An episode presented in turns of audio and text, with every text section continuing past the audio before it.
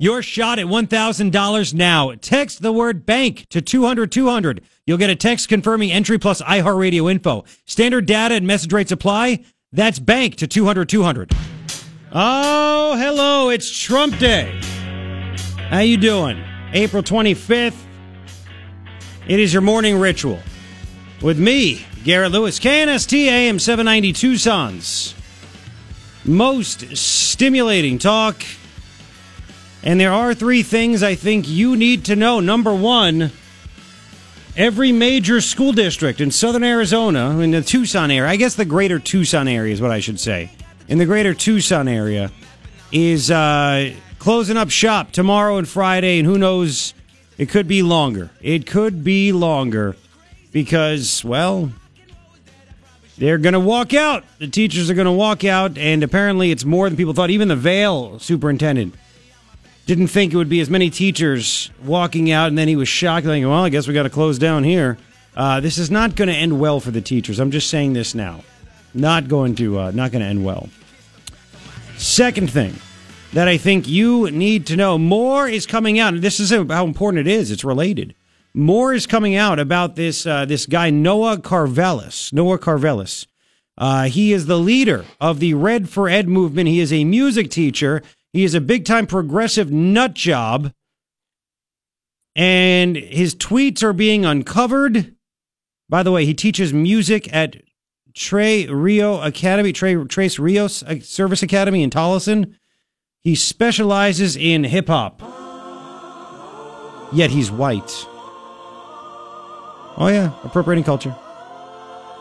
Anyway, he actually said, uh, he posted on Twitter in December of this past year Teaching is political and silence is complicity. So again, if you're a teacher that you're getting messed up, you're getting mixed up in this red for red crap, you are being used. Used. Wait, I have more on him coming up in just a second. This guy is bad news, and you guys are being led down a wrong path by a progressive nut job. I'm just letting you know. Letting you know. Third thing I think you need to know despite the media wanting the Arizona special election. You know, there was a special election in Arizona yesterday, District 8, Trent Franks old district. Up in, uh, you know, they have it, uh, they, part of it is Sun City up in uh, west the West Valley. It's part of the district. Um, the Dems and the media were hoping, especially the media, hoping that the Democrat would actually win. I knew there was no chance but they were hoping these national storylines, and that's why you can't believe these national storylines because they don't really know what's going on on the ground and what these areas are really like. And Debbie Lesko won very easily. The, as a matter of fact, AP called it like an hour and eight minutes after polls closed. So uh, she won. She won easily. Good luck. Okay, good luck. Three things I think you need to know. Now you got to hear about this guy. Breitbart has this great story on on this guy, and I will put it. Uh, I'll put it on my Facebook page, facebook.com slash Garrett Lewis Radio. Like and follow, and you're going to need to share it. I'll tweet it out at Garrett Lewis on Twitter. This Noah Karvelis was has been urging teachers way before this Red for Red movement started, urging teachers on Twitter to teach anti-capitalistic things. Well, what does that mean? What's going on? Well, yeah. He actually tweeted out November 27th, 2017, a picture of, I guess, of a paper. Yes. Oh, it was a book. It was a book. He recommended to uh, his fellow teachers a book, a pedagogy of anti-capitalist anti-racism, colon, whiteness, neoliberalism, and resistance in education by Zachary A. Casey. Resistance.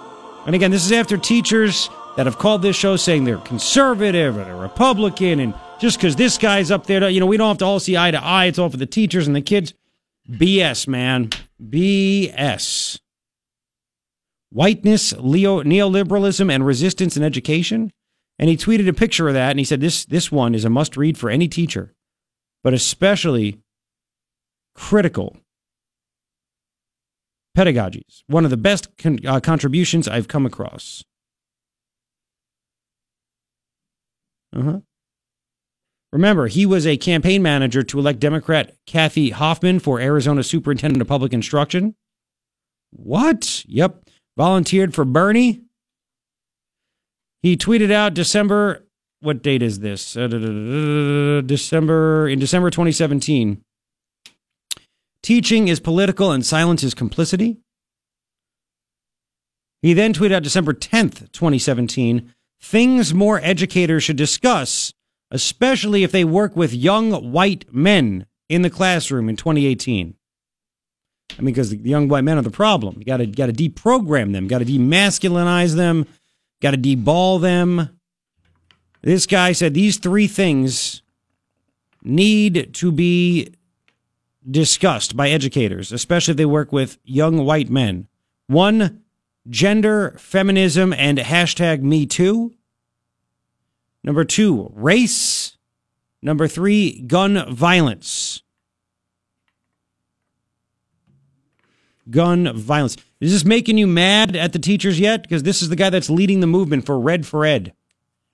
You see when you drive around, you see neighbors, see friends, see other people, just random people, random cars, where people put on the back of their windshield write "Red for Ed, Red for Ed." How many teachers, by the way, do you think are being forced to not go to work but want to go to work?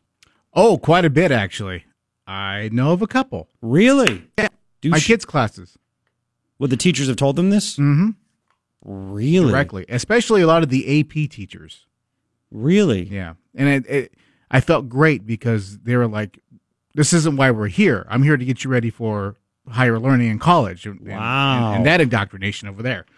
Um, but they're very serious, especially now it's test time. And he's Yeah. still taking tests. Yep. So my oldest son is going in on Saturday to study for a test. Mm-hmm. Saturday, huh? Saturday. That's dedication right there. Yeah, it's even- dedication. But who's gonna who's gonna be teaching him? Or is just going to? the teacher, the teacher. So they're not it's work- outside of school school hours. So they're not working Thursday or Friday, but they want to get them ready, so they're volunteering their time Yep. to teach that. That is fantastic of That's that I teacher. said too. By the way, we're going to have Frank Riggs. He's running for state superintendent. Going to have him on at 710. This guy is a brilliant guy. I, w- I first met Frank, I want to say six years ago, seven years, whatever it might have been, five years ago. I can't remember. I'll ask him. When I believe he was running for Congress against Martha McSally and a couple of others, it was the second go around. And it was a primary, and I moderated a debate down in Green Valley, and I was extremely impressed by everything he said. And I said, it's it's not even a question he is the best candidate for this. But he didn't have the, the swamp behind him. So Martha won. Anyway, uh, we'll get his take on all this stuff. The walkout. You notice they're not calling it a strike, they're calling it a walkout. It's a freaking strike. Strikes are illegal in Arizona for this to happen, but so we're calling it a walkout, but it's a strike. Anyway. Yeah, but It's not a dog; it's a canine. Exactly. So you know, it's, can I have extra fry, extra for extra fries, extra ranch, and a diet coke? She's not my Um, roommate. She's uh, oh, she- she's not my wife. She's my roommate. Exactly. so this guy, Karvelis, is a student of critical pedagogy, a teaching approach inspired by the Frankfurt School or critical theory and other radical philosophies that aim to develop Marxism. Marxism. That's what this guy's about.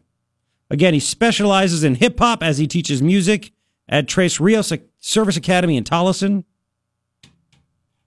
Um, after the Parkland school shooting two plus months ago, uh, he tweeted out emphasize gun control, emphasize toxic slash violent masculinity, emphasize whiteness slash white supremacy. We have to face uncomfortable topics to stop this. Wow. That was February 16th, two days after the shooting. Wow. That's what this guy's about, right? He also is all about Black Lives Matter. February 6th, 2018. He tweeted hashtag Black Lives Matter at school for our class means one, using Kendrick Lamar and Lauryn Hill to discuss black identity. Lauryn Hill's gone a little cuckoo for Cocoa Puff. She was part of the Fugees. Two, connecting this identity to activism. And three, removing my voice as much as possible and letting the students and the culture speak. Hashtag, hashtag hip hop ed. Oh, yeah. So, again, are you a teacher that's listening? I'd love to hear from you. And you're okay with this. Did you know about this? Are you were you bamboozled? Thought this guy was a good guy? Hmm. So anyway, uh, there's more. T- he uh, tweeted out a month ago, March 24th, two personal favorite parts of Red for Red so far. One, seeing educators so empowered. Two, the incredible discussions this has started with my students on workers' rights, labor movements, civil disobedience, and fighting for necessary social change. This is the poster child of why we get mad as hell at education today and teachers. What he is doing is indoctrinating students, and he wants a 20% raise for this crap. I don't even know if it's about the money, it's about the, the power and the control. Once they can get this, what are they going to ask for next? This is a freaking music teacher that is talking about fighting for necessary social change in music class.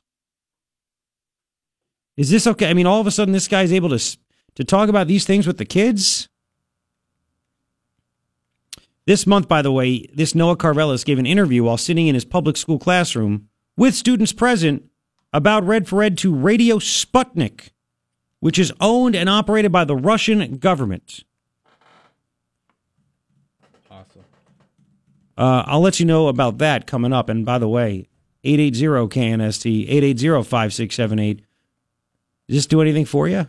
Again, teachers. Why would you want to be part of this? You maybe you thought it was really about the students. Maybe you thought it was really about getting new stuff, getting funding back, or just about getting a raise. But when this guy's leading the charge, does it not make you say, hmm, maybe this isn't the best of ideas right now? Right? You think that? Maybe? Maybe? You should think that. You're being bamboozled, man. You are being you're being tricked. This is a hoax. Bottom line.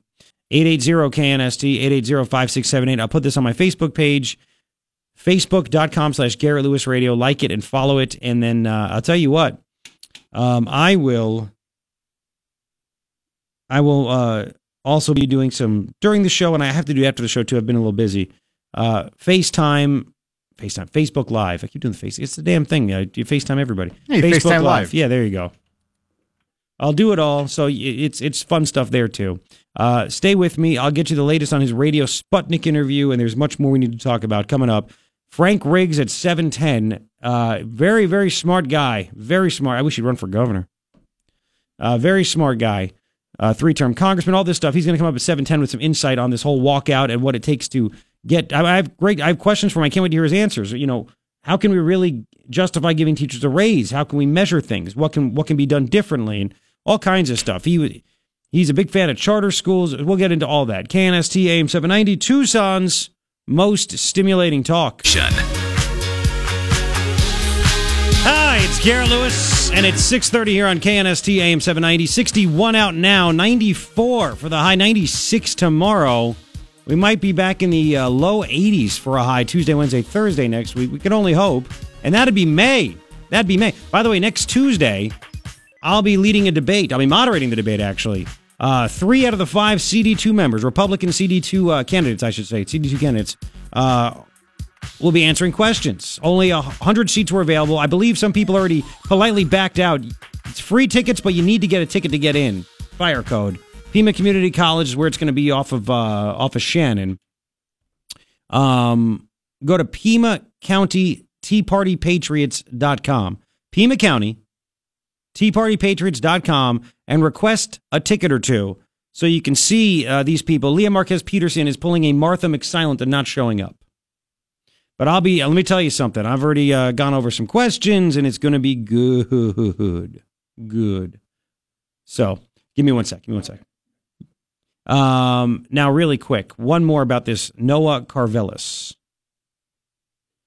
So he did an interview with the Russian owned, Russian government owned and operated Radio Sputnik. During the interview, again, listeners can hear, he was at the school with kids there. Listeners can actually hear the school bells.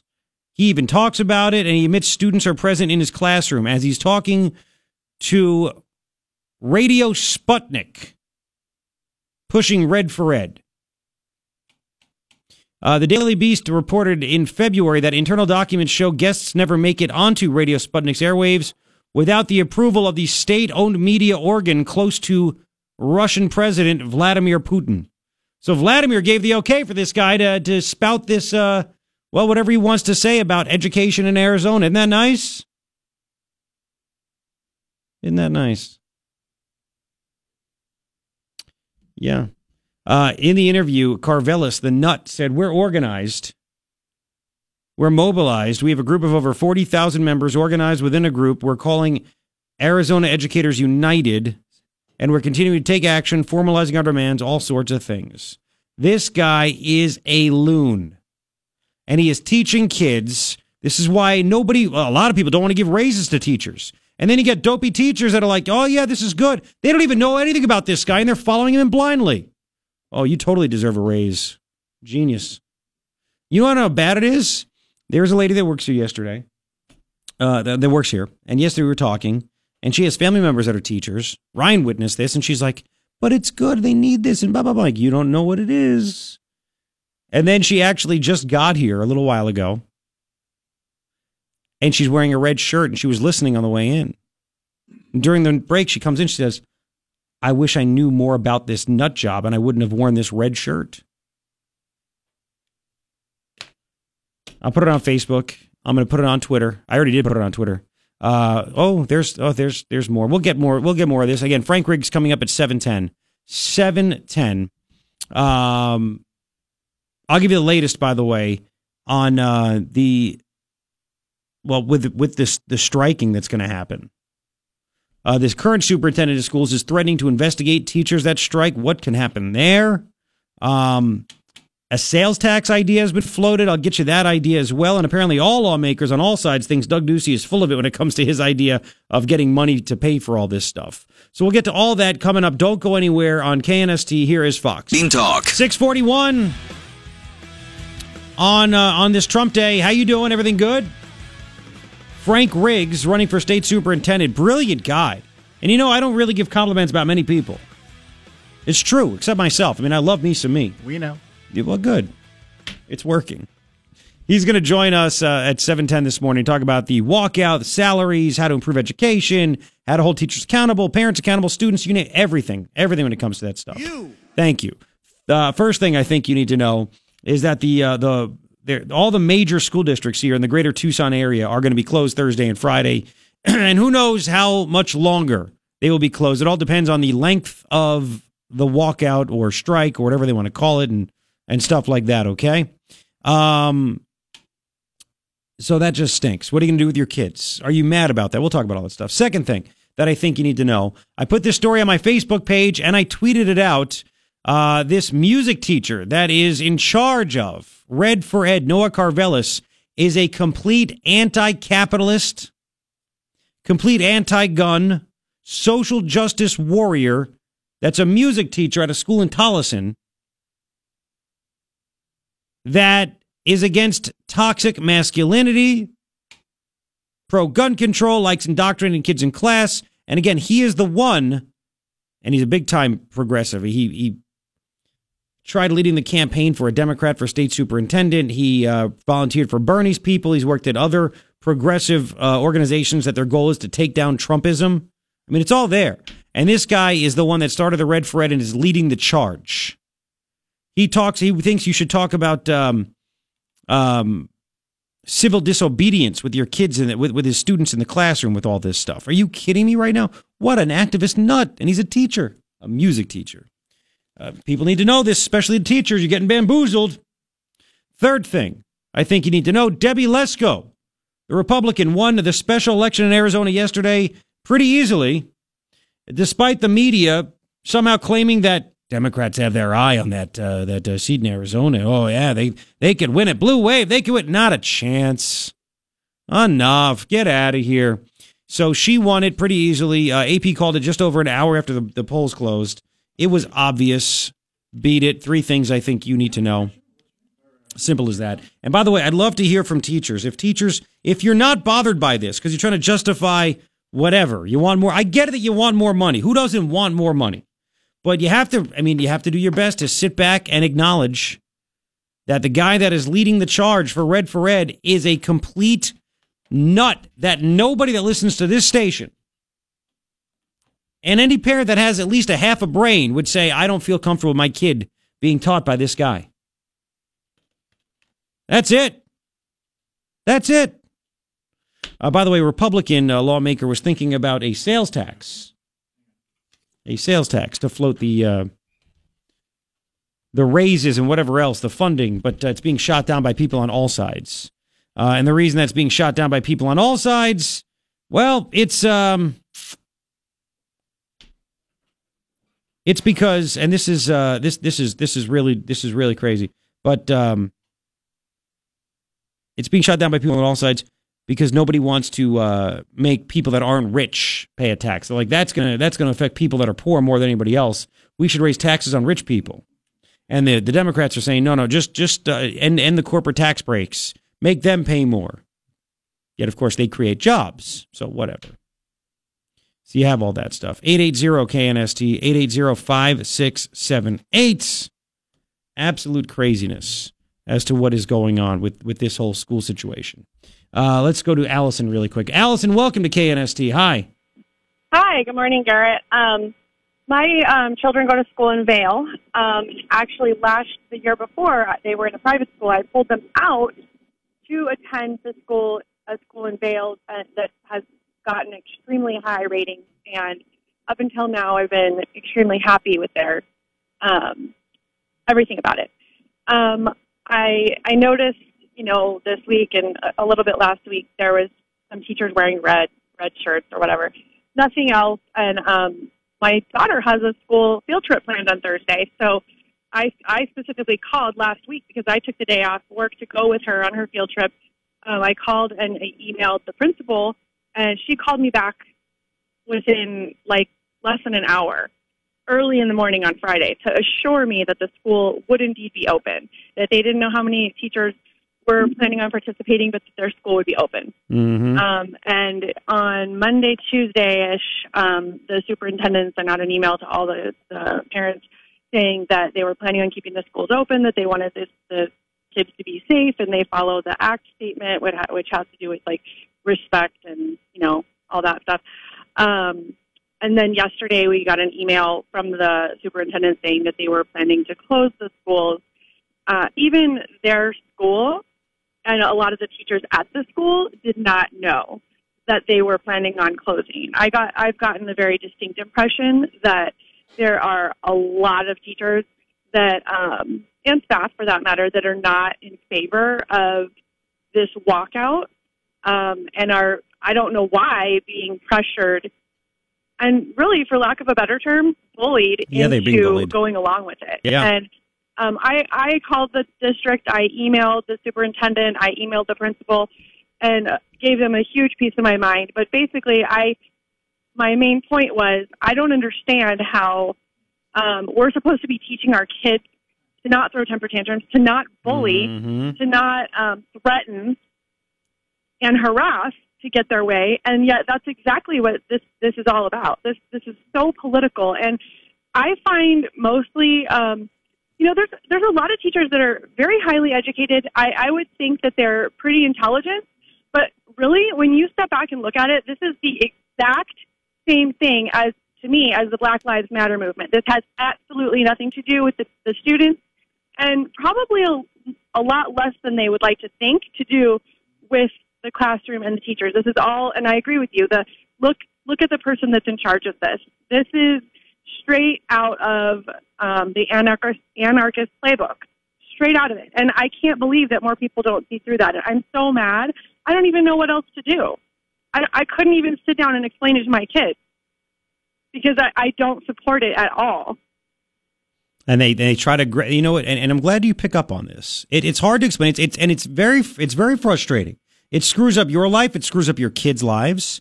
And and you just sit back and, and you say, you know, you, you, they try to bamboozle you with emotion. It's about pay. It's about money. We need to be able to live. We need to be able to live. Uh, you know, and you want to sit back and say, well, all right, hang on a second. We'd all like to earn extra money. How many teachers are homeless? How many teachers are literally begging for food on the streets? Yeah. They give you every sob story to try to to convince you emotionally. And I'm not saying teachers are overpaid. Uh, They they probably everybody listen. Everybody is underpaid at what they do. You ask anybody, they're all underpaid, right? That's just the way it is. I Everybody has a choice I, I mean, I think everyone agrees. You know, that we support the idea of them being paid more. Yes. It's not that, but you're right. You know, a lot of people.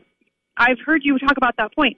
They really don't get paid for a year's work. They get paid for nine or yeah nine months ish. Mhm. Um, they're off on all the federal holidays, and and in our school district, we have year round schools, so they get long breaks, like two three week breaks every Mhm. quarter, and and and so I, I do think that they should be paid more, but but I don't understand what this is even about because supposedly they're going to get their raise. Now they're saying they want pay higher pay for the other workers. yeah, for that, you know, cafeteria workers, and without an janitors, yeah, teachers' aides. Yeah, it's like, and it's that's not their place to demand that. No, and that's not the way the real world works. This is a horrible example to set, and I don't think a lot of the people, even in those those positions, feel that way because they're they will not be getting paid for not Mhm. being at work, and I don't Exactly. think they, they've been pressured into it as well. And I guess my point for at least for our district was I really thought that you were you all were above reproach. I thought you were better than let's say TUSD or other districts. How are you how are you kowtowing to this? And and and also what I didn't understand was um I just um I, I just I don't I don't understand how this is really going to fix the problem, and it's it is going to be such a huge ripple effect. I mean, so many people are going to be out of work and not not getting paid, and not knowing what to do with their children, and the aftercare programs are shut down, and it's just it, it doesn't make any sense when you look at it from You a- know what it is. I, I that, that's why. Hang on a second. I think it's kind of like they're trying to overthrow the system in that aspect. If you look at if you it's look at hang on, if you look at Oklahoma, the teachers got mad there because the lawmakers redid their pension in the middle of the school year. So they're like, screw that. You're messing with my money. Nobody's messing with money now. The teachers are they have contracts. They're supposed to show up to work. You know, they're supposed to do their job, and if they don't Yeah, like it. and they're not being penalized. I'm, Yeah. I'm a nurse. If I walk out on my patients during a shift, that is according to state law patient abandonment, and I could very easily be subject to lose my license. And I don't understand how this is any different. Why? Because the superintendent specifically said, no, none of the teachers are going to lose their jobs. Well, why not? I Mhm. mean, why wouldn't they lose their certification for leaving their post? They should be. There's a state law. They can lo- they can be fired because they're breaking their contract, and they can actually be decertified.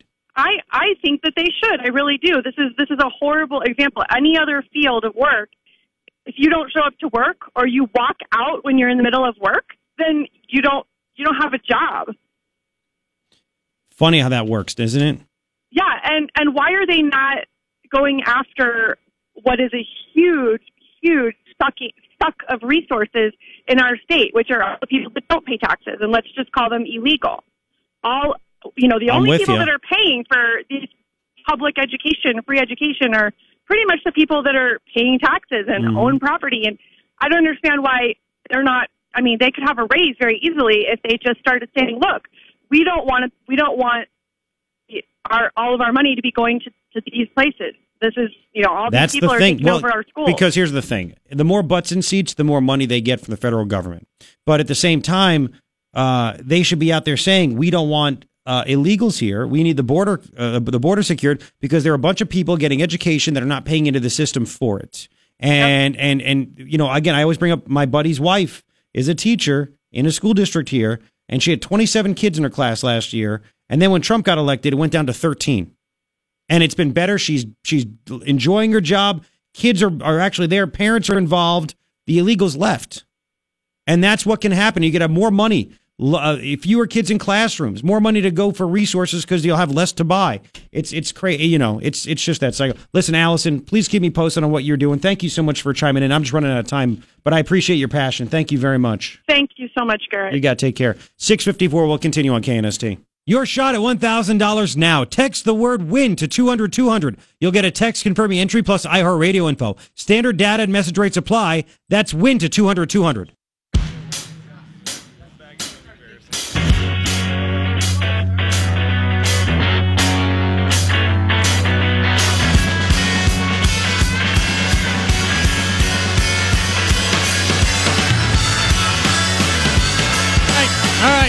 Yes. Yes, now it's time. Hello, 707. It is your morning ritual with me, Garrett Lewis, KNST AM 790, Tucson's most stimulating talk. Now, there are three things I think you need to know. Number one, uh, just about every every major school district in, in the greater Tucson area is closed Thursday, Friday, and they don't know. Maybe Monday they're not sure, and I don't blame them. You can't know. You don't know, and it's the teachers. Uh, it's it's it is the teachers' fault. They're choosing to break their their contract and walk on out and do all this stuff. So, you know, uh, you know who to get angry, uh, who who to who to, well, show your anger. Anyway, so they're all going to be closed, and there's a big fight. Nobody knows how to pay for this stuff. Lawmakers on all sides say Ducey his his his plan. Even Republicans are like Ducey's uh, funding plan is pie in the sky because there's no proof that he's actually able to get this money to pay these teachers anymore. Uh, it's it's just it's a mess. Second thing that I think you need to know, and I put this on my Facebook page, facebook.com slash Garrett Lewis Radio. I put it on Twitter. Um, the guy that's leading the Red for Ed movement is a hardcore nut job. He's a progressive wacko. Noah Karvelis. Uh, he is all about social justice warrior indoctrination in the classroom. As a matter of fact, I mean, he's anti capitalist. He actually recommended to teachers on Twitter it's a must read, a book that's called A Pedagogy of Anti Capitalist, Anti Racism, Whiteness, Neoliberalism, and Resistance in Education. It's that, I mean, it's right there. He's against He's for gun control. He is uh, against toxic masculinity. And he's a music teacher specializing in hip hop, for God's sakes. Are you freaking kidding me? This is the guy. This is the guy that the teachers are following. A music teacher in Tolleson that is a complete activist in his classroom. More on that. Third thing I think you need to know Debbie Lesko wins the special election in District 8 up in the Sun City area media somehow thought that you know, hey, there's a chance that Democrats may win, and they're hoping that she that the Democrats would not even close, not even close. Get out of here. Enough is enough. Three things I think you need to know. Uh, so several years ago, I moderated a debate down in Green Valley, and if I remember correctly, uh, it was uh, McSilent and someone else and someone else and Frank Riggs for Congress. And I don't I don't give compliments unless I talk about myself a lot. But I was extremely impressed with Frank Riggs, and I think I said on the air too that it was obvious that he was by far the best choice uh, for Congress, by far the best choice. Uh, and or maybe it was I, was a governor, it was Congress, I can't remember, but he'll let me know. But I was very impressed by him, and he's got a great background. He's been a congressman. Uh, he has uh, been in charge of uh, overseeing uh, charter schools for the state of Arizona, police officer, you name it. Now he's running for uh, Arizona Superintendent of Education. And I thought it'd be great to have him on to talk about this since this is what everybody's talking about. And Frank joins us now. Frank, how you doing, man? Doing fine, Garrett. Good to be with you. Same here. I'm trying to remember. This is, you know, I'm 41 and I'm going through. Was it for Congress or what was the debate that, that you were running for several no, years ago? That was the uh, that was that would be the 2014 Republican yes. gubernatorial primary. That's what it was. And you by far yeah. the, the best choice for governor out of all. And Ducey didn't show up because that's just the kind of guy he is. Um, You're too kind, I guess. yeah, yeah, uh huh. But I mean, I swear, you were by far the best candidate. I, I mean, for me to go up to my wife and go, man, there was a guy that was really impressive, very smart. I'm just telling you, it was you. So, and I don't say that about anybody but myself. So that that's a you know, take that for what it's worth. Um, so all right, you're running for state superintendent of schools. Um, Diane Douglas is the current one, so you're going to primary her, and uh, she really hasn't done much. Uh, she was all gung ho during the election, anti Common Core is what she ran on, and then she got in there and seems to be a bit over uh, a bit over her head right now. Um, but first off, before we get into all that stuff, what's your take on this this walkout? Do you think it should happen? Um, uh, what's your overall impression of it? No, I, I think it's it, I think it's bad faith, Garrett. I mean, honestly, it, you know, for for them to take a strike vote after the governor made what I believe to be a you know sincere proposal, but before the legislature could act, before the legislative process, which as you very well know entails debate, amendments, consultations between the House and the Senate, consultations between the legislature and the governor. Before that process could take place, and yes, I'll admit that Will Rogers was probably right when he said, you know, making making legislation is like making sausage. But, but, but for them to, to take a strike vote and now to walk out before the legislative process could run its course, before the duly elected representatives of the people could act, I think is the height of the bad faith. Do you think that, uh, I mean, do you think this is just all about money or is it about more? Because I've talked about there's a story at Breitbart and, and I've talked about there's a story in the Washington Free Beacon about the guy that's leading the Red for Ed. this Noah Karvelis, He is yeah. a, he is out there. He is exactly what we don't want teaching our children. Yeah. An- another uh, community organizer, I guess, yeah. you know, to, to put it politely. But uh, yeah, it's obviously now ab- about, you know, partisan politics and pursuing a political agenda. I mean, I empathize – with our teachers and our education support professionals because compensation has been largely stagnant for the last 10 years while student enrollment has grown by, I think, conservatively about you know, 67,000 students in our K 12 schools. And, and that number, uh, I think, is probably outdated. So I, I empathize with that movement, and I've proposed that going forward, we try to index per pupil funding the student enrollment growth and inflation but make no doubt about it that the leaders, if you can call them that, and, and their organizations behind the whole Red for Ed movement are are partisan activists, and they're you know frankly they, they've got an agenda to elect Democrats across the board.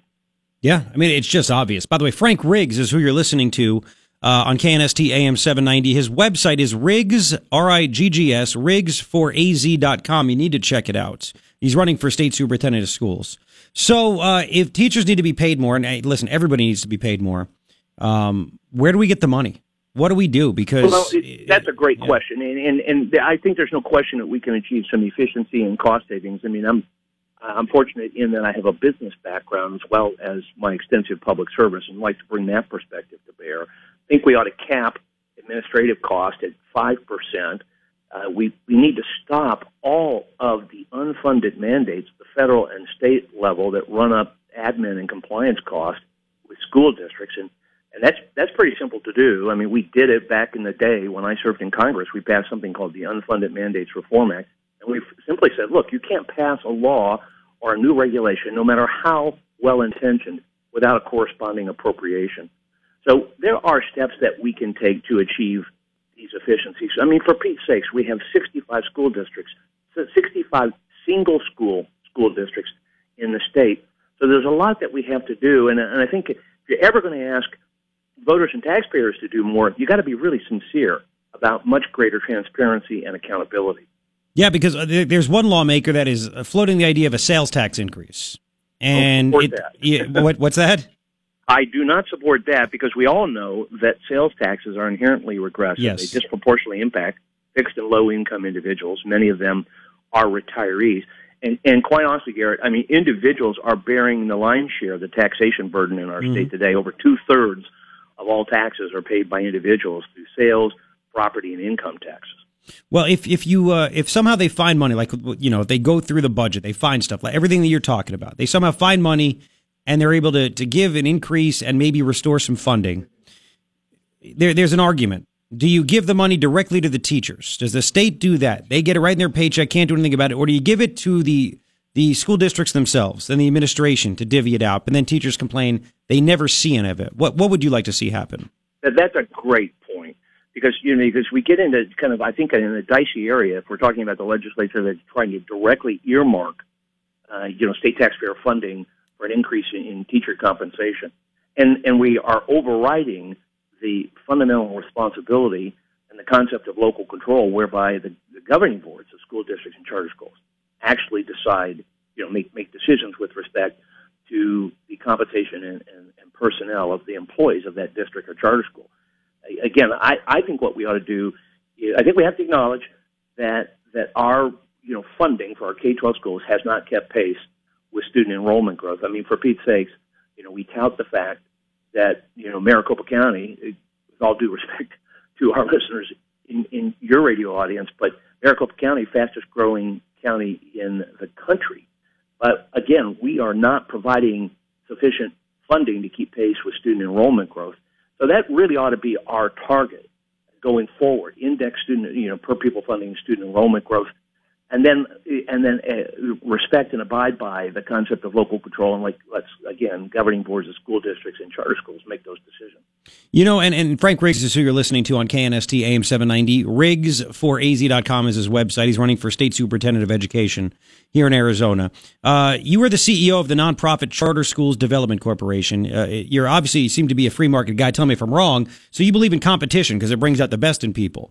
Um, Absolutely. You know, if you're the superintendent of schools, I mean, the public education people aren't fans of charter schools. They view them as competition. The unions don't like them because it takes dollars away and stuff like that. Um, what are the benefits of the charter schools, and how would you see that impact uh, just traditional public schools? Well, for the reason that you just said, I mean, charter schools. I mean, the reason that that I got so excited about charter schools many, many years ago, and just to back up for a moment, when, when I served in Congress, I chaired the House Education Subcommittee and authored the Charter School Expansion Act of 1998. It created a competitive grants program at the state and local level to help charter schools with their startup and expansion costs. Got that, by the way, through the House of Representatives with 367 votes and through the U.S. Senate unanimously uh, before it was signed into law in October of 1998 by then President Bill Clinton. But the the idea behind charter schools is, is to infuse competition and choice in, in what has been a monopolistic system, uh, you know, by, by any, uh, you know, definition. And I personally believe it's not possible to achieve excellence in any pursuit, you know, in any sector in American society without competition and choice. It certainly works well in the private sector, and it works great in higher ed. Uh, we, you know, with our with our colleges and, and universities. So, uh, you know, the superintendent of public instruction, the position I'm running for because of my deep background in educational leadership at the local, state, and federal level, that, that individual sits on both the state board of education as well as the state board for charter schools. And charter schools are here to stay in Arizona, and, and they're doing a lot of great things across the state. And, uh, you know, I think it's entirely possible, Garrett, to be a, you know, an advocate for parents and students and educators in all public schools and maybe I should say taxpayers too, but to be an advocate for all of the above and also be a proponent and champion of both public district schools as well as public charter schools. Okay. Frank, can you hang on for me? I have more questions for you about Absolutely. raises. You know, how do we measure teachers? What about bad teachers? How do we get parents more involved? Uh, there's a lot sure. that I want to ask. And especially, there's, there's a big problem, I think, when it comes to uh, discipline uh, in schools, and and teachers are left, you know, to fend for themselves, and it's just not fair. We'll get to all this. Uh, Frank, hang on for me if you don't mind. Uh, it's uh, Frank Riggs. He is running for, as you just heard, state uh, superintendent of education here in Arizona, and we'll continue. Stay with me in five. KNST AM seven ninety, Tucson's most stimulating talk. Seven twenty six. Garrett Lewis with you here on KNST AM seven ninety. Sixty five degrees outside now. Ninety four will be the high. Don't forget about my iHeart channel, iHeartRadio.com. Just search Garrett Lewis. You have the iHeartRadio app. Search Garrett Lewis. Ryan puts the podcast up every day, the entire show. He puts uh, segments up, interviews. So this interview that we're doing with Frank Riggs will be up there as well. Now, Frank uh, rejoins us. Frank Riggs, Riggs4az.com. It's F-O-R, Riggs4az.com, running for state superintendent of schools. Thanks for hanging with me, Frank. I appreciate it. It's it's my pleasure. Thanks for having me on. You got it. So um, here's the thing. This is where I, you know, I hear teachers say, you know, one thing, we're not paid enough, and I totally understand that. Then they say, we need funding back. We need more money for the classroom. And, you know, you are obviously more of an expert in education than I am, but I just sit back and say, throwing money at a problem doesn't solve it. Um, you know, you can say you want new books. That's great. But if parents don't make kids do work, you could have the fanciest classroom and the most up to date stuff, and it's not going to make a difference.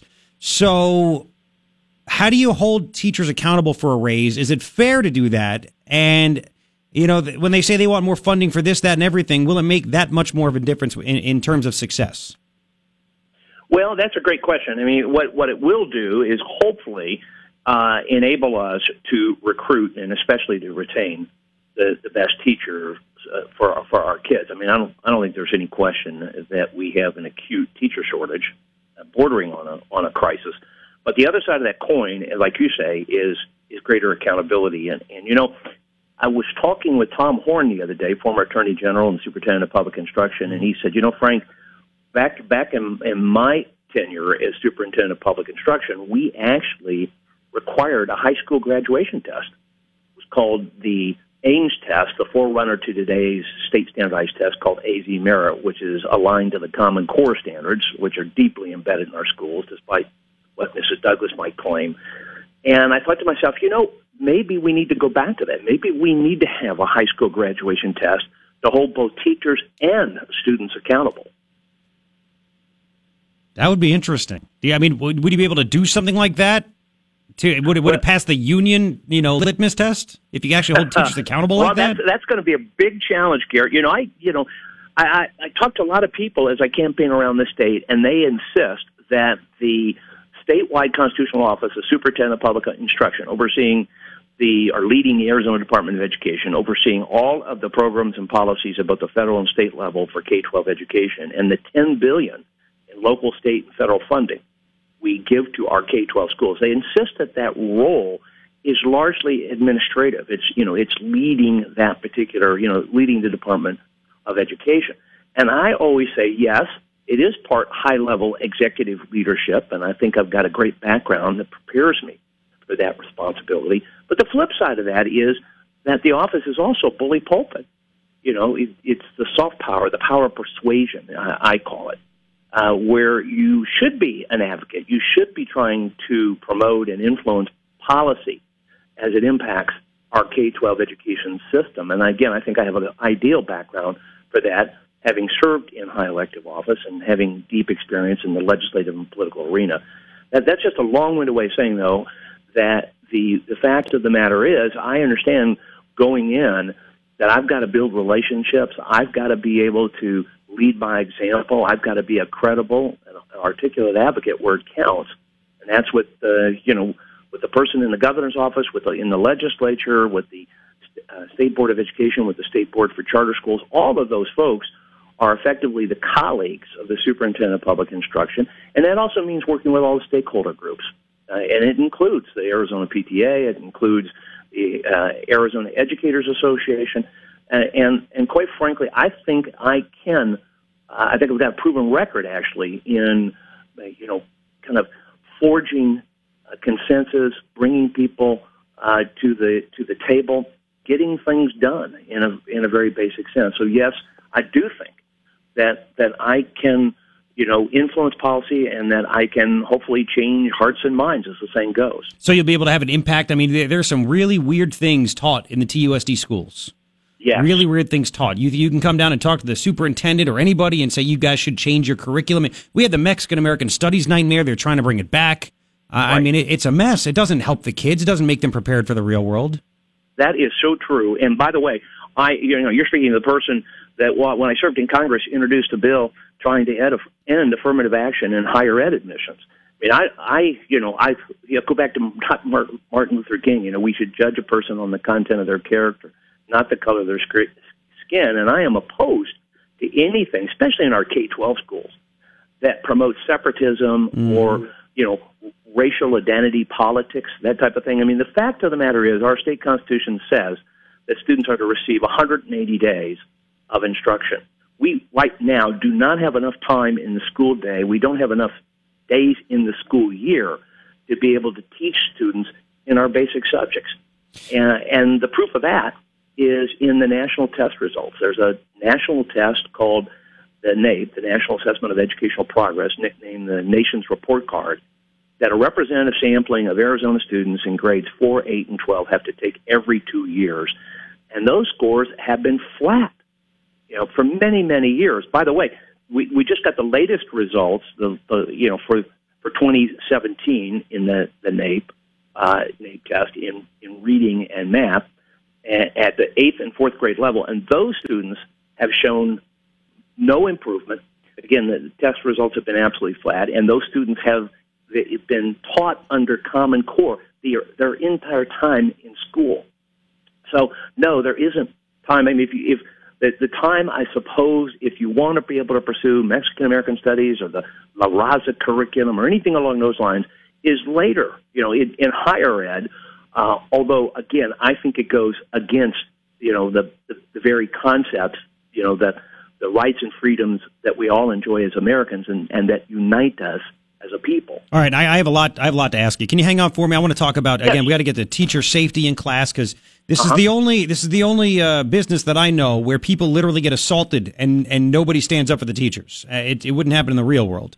Um, I want to talk about that. Uh, jobs. I know it's on your website. You know, there's got to be more than just kids going to college. We need people that work with their hands. Uh, and, and, and again, just grading teachers. Like, how do we how do we evaluate if they really deserve a raise? Should it be one fell swoop? Uh, all, I got a lot to ask for you, uh, and, Okay. and thanks for hanging with me. This is Frank Riggs. He's with me.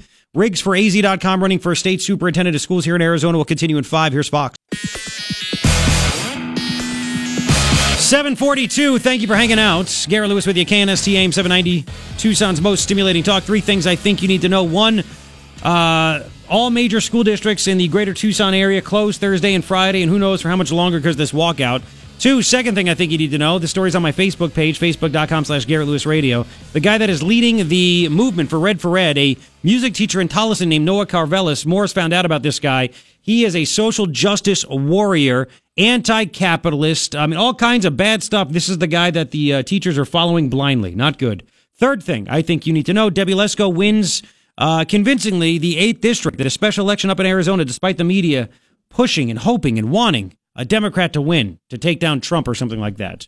Three things I think you need to know. Now let's continue uh, with Frank Riggs running for state superintendent of education here in Arizona. Riggs for AZ.com is his website. Uh, Frank, thanks for sticking around. So teachers want more money. It's very, it's very hard. It's probably impossible to actually judge teachers because if parents don't make kids do work, that's not the teacher's fault. So how do you think it should work? Should teachers just get one fell swoop, everybody across the board gets a raise? Or is there any way to actually judge them individually to see if they're worthy of a raise? Well, we probably ought to have a career ladder that creates kind of a merit pay system, uh, especially for those uh, you know experienced teachers who uh, who want to mentor younger teachers, you know, teachers entering the profession uh, in in that role of master teacher.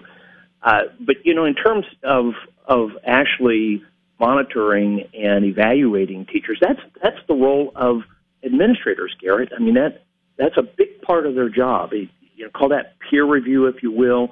But administrators are supposed to be doing regular classroom visitation. They're supposed to be in the classrooms and, again, working with teachers and evaluating them and giving them constructive feedback. And I think we forget that, and and again, that kind of goes back to the administrative burden that we've been placing on school districts, with uh, you know basically more and more laws and regulations consuming more and more admin time, and you know increasing compliance costs. That uh, again, that diverts attention away from the classroom. We want more dollars into the classroom for teacher compensation, uh, for education support professionals, and enabling administrators to do their job and, and provide that kind of review, that supervision, that mentoring that teachers need. Now, um, and oh, by the way, Frank Riggs is who you're listening to on KNST AM 790. RiggsForAZ.com is his website, running for state superintendent of schools. Uh, so then should it be all up to local stuff if there's a bad teacher? And by bad teacher, I mean an indoctrinating teacher, a teacher that wants to not do his or her job. Like I'll give you an example here. It was tipped off to me by a listener. His child is in 11th grade taking 11th grade math at Flowing Wells High School here. And I was sent pictures and video or and, and audio, I should say. The teacher's transgender. It's a dude wearing a skirt. And instead of teaching math on March 31st, he was teaching the kids about transgenderism and why they should That's accept outrageous. it. Yeah. And I called the school. I called the principal. Nobody ever got back to me. People were outraged. But can anything be done? If you're the state superintendent of schools, could you can you do anything? Can you pressure people? I mean, this is the kind of stuff that we have to stop. Absolutely. You know, I, I'm going to uh, set up a hotline uh, directly in, in my office, the Office of Superintendent of Public Instruction, so that we can receive complaints and concerns. And people can do that anonymously if, if need be. And then we can follow up with the leadership of the local school district and, and then get back to the individual, the complainant, if you will, who con- contacted the superintendent's uh, office. If it involves any kind of wrongdoing, that's an action that then has to be taken to the State Board of Education because they oversee teacher licensing and certification. If it involves criminal wrongdoing, we would make a referral to the to the Attorney General's office. But yeah, that's a critical role for the Superintendent of Public Instruction. Our state constitution says that the Superintendent of Public Instruction shall superintend uh, basically our K 12 education system. And that is the position I'm running for, and that is the solemn responsibility that I'll be assuming. Okay. I mean, would would you be able to pick up the phone and call the superintendent or the principal and say, "What the heck are you Oh. doing?" A- absolutely, and, and in fact, it, you know, I I intend to be a visible, active, proactive, maybe I should say, superintendent. So I'll be out in the field doing school visits, hopefully having an opportunity since I'm a certified substitute teacher and I've taught seventh grade history and advanced placement government to actually even teach an occasional class. But yeah, ab- absolutely. Okay. Uh, would, would would be doing it. And let me just add, Garrett, you know hmm. that there's an old adage that teachers can affect eternity because they never know where their influence stops. Well, that that I, I believe in that. I believe that education, especially your classroom teaching, is a noble profession. I believe that honestly that there's probably no amount of compensation that's enough for that really great teacher.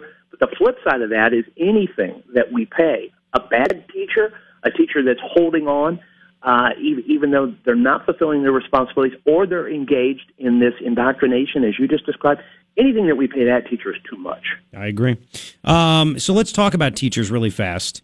Um, teachers, I mean, I get, I, I, some lady called earlier this week. She said, I need more money because I'm, I'm a kindergarten teacher. And just yesterday, I was stabbed by a, by a kid with a pencil. I was spit on. I was punched. And I'm like, you know, if that happened in my place of work, people would be fired. There could be lawsuits. But administration never seems to have teachers' backs, and I don't know why teachers don't complain about that. Well, they should have the, t- the teachers' back. I mean, the, those acts, if committed at, at an older age, uh, you know, would would be criminal in nature because yeah. it involves assault, uh, assault and battery. But the fact of the matter is, you know, every good school I've ever been in essentially has a zero tolerance discipline policy, and they typically have a strict dress code, if not requiring school uniforms. And yes, to, to anticipate the obvious question, uh, those, those schools help lower income families in, in getting uniforms if necessary. But you have to have that zero tolerance policy. Now, that means simply that the disruptive student has to be removed from the classroom, uh, continue to receive uh, you know, education and services, but in an alternative setting. And, and secondly, that you're not absolutely, under no circumstances are you going to tolerate uh, actions that are abusive or assaultive in nature. Well, I, I hope so because right here at TUSD, I mean, they, all they do is talk about their uh, their discipline policy, and it has issues, and teachers complain, and it's more than elementary school, like you're saying, it's older kids, and they the teachers say we call, it takes 15 minutes for someone from administration to come down, they put the take the kid away for five minutes, then he ends up back in class, disruptive again, and it's just like this vicious cycle that never, ever, ever ends. Well, I really question their discipline policy and this whole notion of restorative justice, and and I think this this very, very fallacious argument about you know school to prison. I mean, the fact of the matter is, as I said earlier, you've got to have strict policy. I mean, young people, and remember, these are these are minors under the law. Uh, these are dependent children. The the fact of the matter is, they need to know what the limits and the parameters are, and that that simply means the adults are in charge, and they have to set down the rules, and then they have to enforce the rules. And I guess the big problem is that parents, uh, you know, always nowadays always think the kids are the best, or maybe schools are afraid of lawsuits. What could you do as superintendent to try to, you know, curb that kind of thinking and, and put the power back in the teacher's hands? Well, the the the, uh, the parents may have some legal recourse, um, but but the fact of the matter is that the, the doctrine that we use in our schools today is called in loco parentis, the Latin term simply meaning that when the student is on uh, on or in the school premises that the school is acting as the parent in loco parentis. Mm-hmm. And, and the fact of the matter is that the, the family, the parents, are giving those rights to the school. So the school needs to act firmly in the expectation that that is what parents would would want. That that that is how they would enforce discipline in the home. So you know we we've got a cockeyed notion here that somehow the tail's going to wag the dog. Uh, but that can't happen because that disruptive, that abusive, that assaultive student uh, is, you know, obviously infringing on the education of all other yes. students. Exactly. Exactly. Tell you what, Frank, I'm sure you have a life, and I don't. Uh, if you can't stay with me to eight, because I have more that I want to ask you about, uh, you know, basically uh, blue collar education that students get at schools. I also want to ask you about security. If you can't do it at eight ten, we could do it again tomorrow. Uh, can you stay with me? I'm putting you on the spot. I'll stay with you, Gary, because those those are two subjects that are near and dear to my heart. Okay, well. Hang on for me. Hang Ryan will talk Okay. to you. We'll continue at 810 with uh, with Frank Riggs. Riggs for AZ.com. Uh, I'm sorry, wait, Riggs for Arizona. Riggs for Air. Oh, Riggs for AZ. Same thing. Riggs for Riggsforaz.com is the website running for state superintendent. Don't go anywhere. Morning Ritual, Garrett Lewis, KNST, AM 790, Tucson's most stimulating talk. Double Your A? shot at 1000 MCO. Your shot at $1,000 now. Text the word money to 200 200. You'll get a text confirming entry plus iHeart radio info. Standard data and message rates apply. That's money to 200 200. Man, a lot of Garrett going around. 808. What's up with you on this Trump Day? April 25th. It is your morning ritual with me, Garrett Lewis, KNST AM 790, Tucson's most stimulating talk. The day before the strike. Let's call it a strike, not a walkout, shall we? They're trying to soften the blow. Enough is enough. Three things I think you need to know. Number one, all major school districts close tomorrow and Friday here in the greater Tucson area. It's just the way it is. Uh, have alternative plans. Oh boy. Second thing I think you need to know the guy that's behind the Red for Ed movement, Noah Karvelis story came out about him. I have it on my Facebook page and I tweeted it out. Uh, he is a radical nutjob, anti capitalist, anti gun, pro propagandist. He's a music teacher from Tolleson specializing in hip hop, and he loves, loves indoctrinating the kids in class. It's all in that story. My goodness. He even did an interview with Radio Sputnik. It's a Russian owned, Russian state government run and owned uh, radio station. You don't get on there unless you get permission with people high up next to Vladimir Putin. And this guy was approved for that. He did the interview, by the way, with kids in the class during school time. Bells were going off. Third thing, I think you need to know Debbie Lesko wins the special election in Arizona, the Republican. She wins it somewhat easily. Media is very disappointed. Very disappointed. Three things I think you need to know. Now we're going to continue with uh, Frank Riggs, who is running for state superintendent of education. Uh, Riggsforaz.com is his website. Guy's a brilliant guy. Uh, and again, I don't say that lightly. You laugh, Frank. I only say great things about me, really. So, I mean, when I listen, my kid's going to be in kindergarten coming up in August. My uh, my oldest. so, I mean, you know, it's near and dear to my heart. I want to make sure good things happen. Um, let me let me ask you this. I'm getting uh, more and more reports, all kinds of things. Uh, I mean, I have a guy that I work with. His wife is a teacher here, and she doesn't know. She wants to work, but she is being shunned because she wants to work. She may go into work, and they said basically, you know, uh, we'll know who you are. So you have teachers that want to work, and they're being shamed and shunned into uh, not working. I mean, could what can happen? You, you talked in the last hour about a hotline you'd established. What can happen to protect teachers that go to that? And then, like, I, I have an event every month. Teachers come down from different school districts to my event. It's a happy hour. And they tell us all the time about how there's all kinds of anti conservative, anti Trump propaganda. And if they say anything differently in a class, they feel like they're discriminated against and they're targeted in their schools.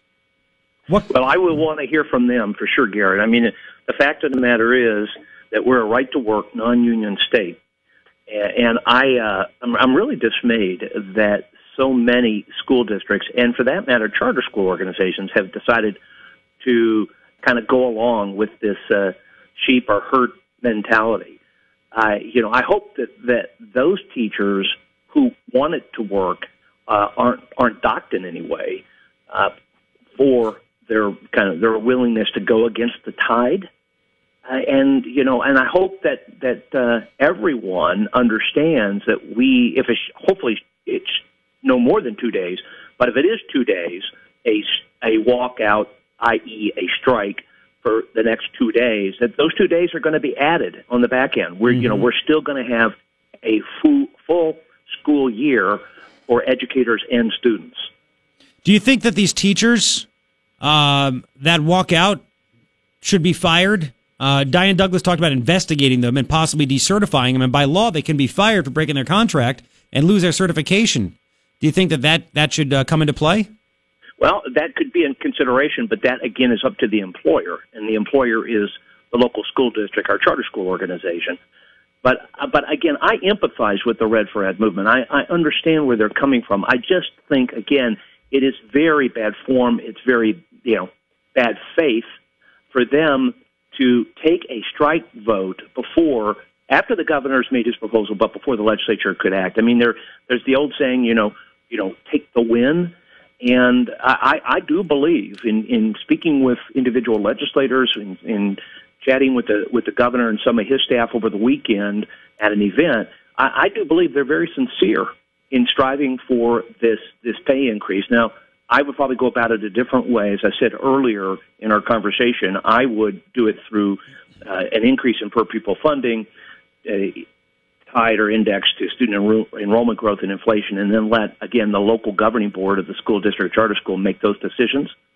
Uh, but I, you know, it, this this really, um, you know, strikes me again as as very bad faith, and and again highly politically motivated by by individuals that I think, as you've pointed out, are, are clearly partisan activists. Yep. So again, you think that the president and the governor, the governor has said 20% increase, and he never really gave details. He just said, well, the economy's getting better. We're going to be able to get so much more in tax revenue because the economy's good. We'll take that money and, and pay the teachers and, and get funding back. But Republicans and Democrats have said that's a bit pie in the sky thinking. You can't really base it on that.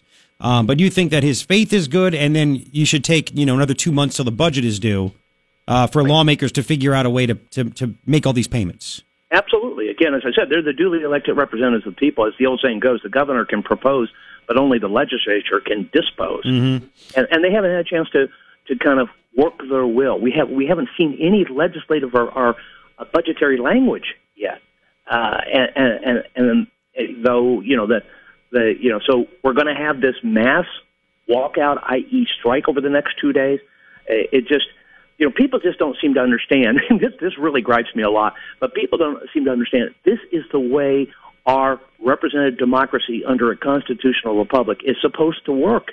Well, I, I've yeah, and I've so many and yeah. political process, and one of my big com- yeah. concerns, one of my big reasons, motivations for running for superintendent of public instruction is I want to restore a focus, a primary focus on civics exactly. And I, I want to hit that up. I, I and I got to okay. keep even for longer. But I just got that, and I got to talk about security. I, and I noticed the whole thing about civics because it's really sad that kids now think socialism is a viable way to live in the United States of America, and that comes yeah. directly from teaching.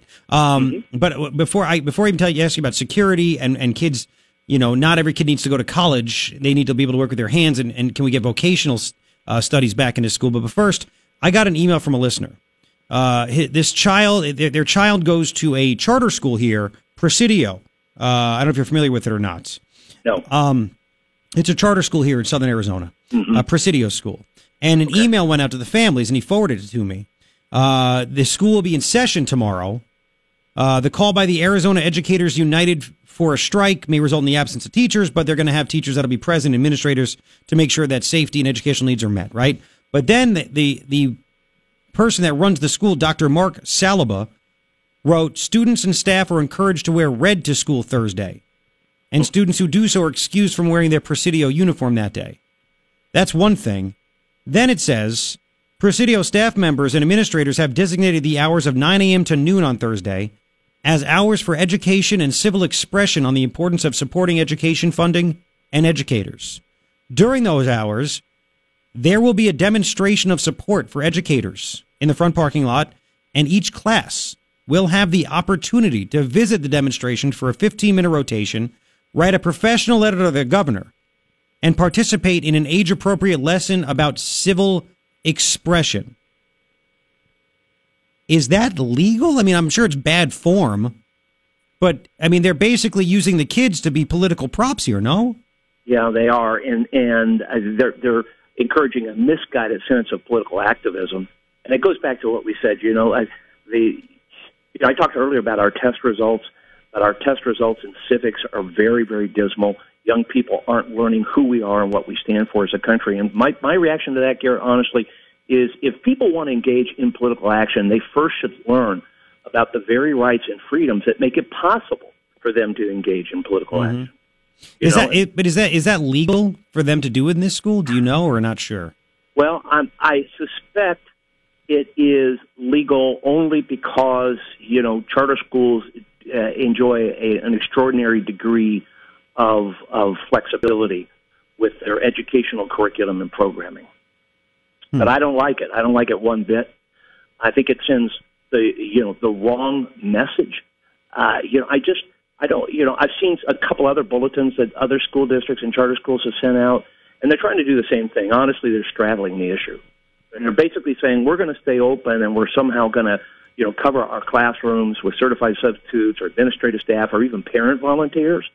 But oh, by the way, you know, we're not going to conduct school as usual. We're going to have, you know, this this ongoing political activity, mm-hmm. uh, and you know, I I would I would much prefer a teach-in that focuses on perhaps the First Amendment, um, you know, or you know, the Bill of Rights and fundamental civics. So at least we understand, you know, where the the right of free speech and the right to po- protest and the right to petition your government for grievances, where those rights originate. Interesting. Well, tell you, you know what? Real world stuff. I mean, it's like teaching what's going on right now, which makes sense. Uh, hang with me if you don't mind. I want to get okay. to again school security. I want to get to uh, uh, school served and the civics aspect, and of course, again, vocation, vocational yes. uh, uh, studies in schools as well. Frank Riggs is who you're listening to. He is running for superintendent of public instruction here in Arizona, state superintendent, and his website is riggsforaz.com. We'll continue in five right here on KNST AM 790, Tucson's most stimulating talk. Garrett Lewis with you. I know you're enjoying it this morning. The stimulation. It's true. Uh, it's going to be hot, sunny, high of about 94 degrees today. You shouldn't be surprised by that. Uh, we're at 72 right now. We're going to continue with Frank Riggs, who is running for state superintendent of schools right here on KNST AM 790. Frank, thanks for uh, sticking with me. I appreciate that. My pleasure. Um, so, uh, when it comes to uh, security at schools, I mean, after that shooting, it, it's very rare there's a shooting. Very rare. We know that the media builds it up and everything. Uh, but you know, it's really frustrating that if there's something that happens at an airport, you know, security's beefed up. A sporting event, security's beefed up. At a school, people argue about it, and nothing's ever done. Um, I personally think that anybody that wants to go through training that can, uh, that's any staff, it could be a teacher, a janitor, a whatever. If they can be there, in my estimation, and be and be trained and have a firearm concealed on them, I think that that should happen. Uh, what's your take on securing schools? Well, there's no question that our schools are soft targets, especially when students are congregating, you know, before and, and after school, you know, like in Parkland, where it was dismissal time and, and mm-hmm. as students were leaving and well, he pulled the fire alarm. Was pulled, occurring. Yeah, he pulled the fire yeah. alarm. And and there's a lot we can do to harden that target. Uh, you know, I, I guess you know as I think about it, Garrett. I you know I was a school resource officer way back when. I you know I went into law enforcement right out of the army with the intent of pursuing it as a career. Got promoted, put in charge of all crime prevention and community relations programs. Started working with young offenders. Quickly discovered, as, as probably you and, and most of your, your listeners know, that almost all of them came from broken homes, dysfunctional families, mm-hmm. many times fatherless families, were you know, entering the school system as at-risk students. Uh, and that led me to the realization, as Frederick Douglass said centuries ago, it's much easier to build strong children than to repair broken men, and motivated me to run for the school board. And as I guess they say, that you know, the rest is history. But to answer your question directly, yes, I, you know, it, I, we are a big state, and we have a lot of rural communities where law enforcement is spread thin, and response times are very, very slow uh, something I can relate to. I, as a police officer, had to confront, I had to disarm, I had to arrest dangerous felons and active shooters. I, I know what's involved in that. But to your point, if someone wants to go through, uh, voluntarily go through the same sort of tactical training and annual qualification that I did as a police officer, I have no problem with the concept of a voluntary concealed carry, or at a minimum, having you know access to a firearm in a in a gun locker, that you know where the access is through fingerprint identification. There are lots of things that we can and and should do do because uh, you know school security and student safety is the first priority. Very interesting. The first one that uh, has uh, that I know of that that has been willing to to say that. Uh, and again, just as I look at it, my kid is is going to be in kindergarten, and God forbid something happens in his school uh, I'd rather have his teacher be able to tell, tell the kids, go in a closet, go in the corner, turn over a desk, whatever it is, and he or she has the firearm trained at the door. So if the person comes walking in, uh, be able to unload versus sitting there and trying to disarm the guy with a ruler or a book. I mean, it's well, yeah. Well, well, like I said, you know, I I had to, you know, extensive training, obviously, in in doing it, uh, you know, in tactical training and what's called close contact mm-hmm. situations. Mm-hmm so I know what's involved in that. But I also know that there are lots of organizations that provide that kind of training for people that want to voluntarily go through that training. And I'm not talking about again basic firearm safety course, you know, which which you need to, to do to complete to have a concealed carry permit. Mm-hmm. I'm talking about the type of training that law enforcement uh, receives. And the other thing we could do is I I think there's a whole cadre of of people out there, you know, former military, retired law enforcement who would be willing to act in a reserve capacity, almost a volunteer capacity or nominal compensation to, you know, in a uniform capacity to better secure our schools because it's, you know, it's well proven that a uniform presence is a is a deterrent. It really is. Uh, also, uh, and I, I'm going to have to keep you over again, but let's talk about vocational schools uh, because I have, I have listeners that are business owners, that are contractors. Uh, they can't find people to do stucco work. They can't find people to frame windows. Uh, they, you know, plumb. There, there's companies down here that are plumbing companies that are willing to pay people so they can train them to be plumbers and then and then uh, employ them to be plumbers. Um, eh, we, we don't have. It's like there's this big marketing scam by colleges that you're just a degenerate if you don't go to college, and if you don't go to college, you're you're just a miscreant. And you're going to have no future. Yet there are great paying jobs and careers that don't require college. Uh, what would you like to see done? What would you recommend? What can you do as state superintendent of schools to change that? Oh wow! Well, we we need to restore a, a focus and an emphasis on career technical education. You know, I'm I'm the candidate that wants to get Common Core out of our schools and and restore the focus, uh, the primary focus in, uh, of our of our schools on civics, but also want to put a much greater emphasis on career technical education. As you said, there are 10,000 unfilled jobs in the construction trades in our state today. Uh, and we we have done it, and you made a great point, Garrett. We've done a huge disservice to a large number of students by promoting this concept. that, You know, or, that that that uh, you know a successful high school grad uh, education uh, or academic success means going from high school to Harvard. That leaves a lot of students behind, uh, and that is a complete fallacy. We, you know, you know Mike Rowe from the Dirty Jobs Yes. TV show. Well, he points out what he calls the dissonance between the fact that, according to the Department of Labor, we have somewhere between five and a half and six million unfilled skilled jobs in our economy and in our in our workforce today. That's the skills gap. On the one hand, and on the other hand, 1.3 trillion dollars in outstanding college student loan debt. And closer to home, in Pima County, Raytheon, right, the number one private employer mm-hmm. in Pima County, has something like 1,500 unfilled jobs.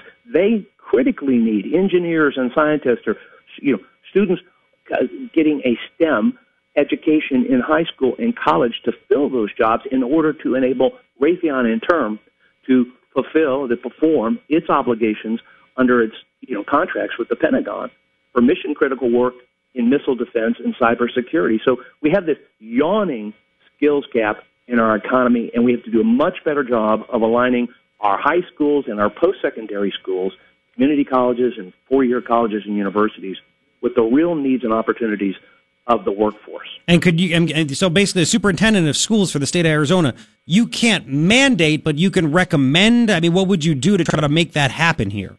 Right. Well, the, I can certainly try to influence my colleagues on the State Board of Education to put a much greater emphasis, and by that uh, I mean basically devoting more time to career technical education programs.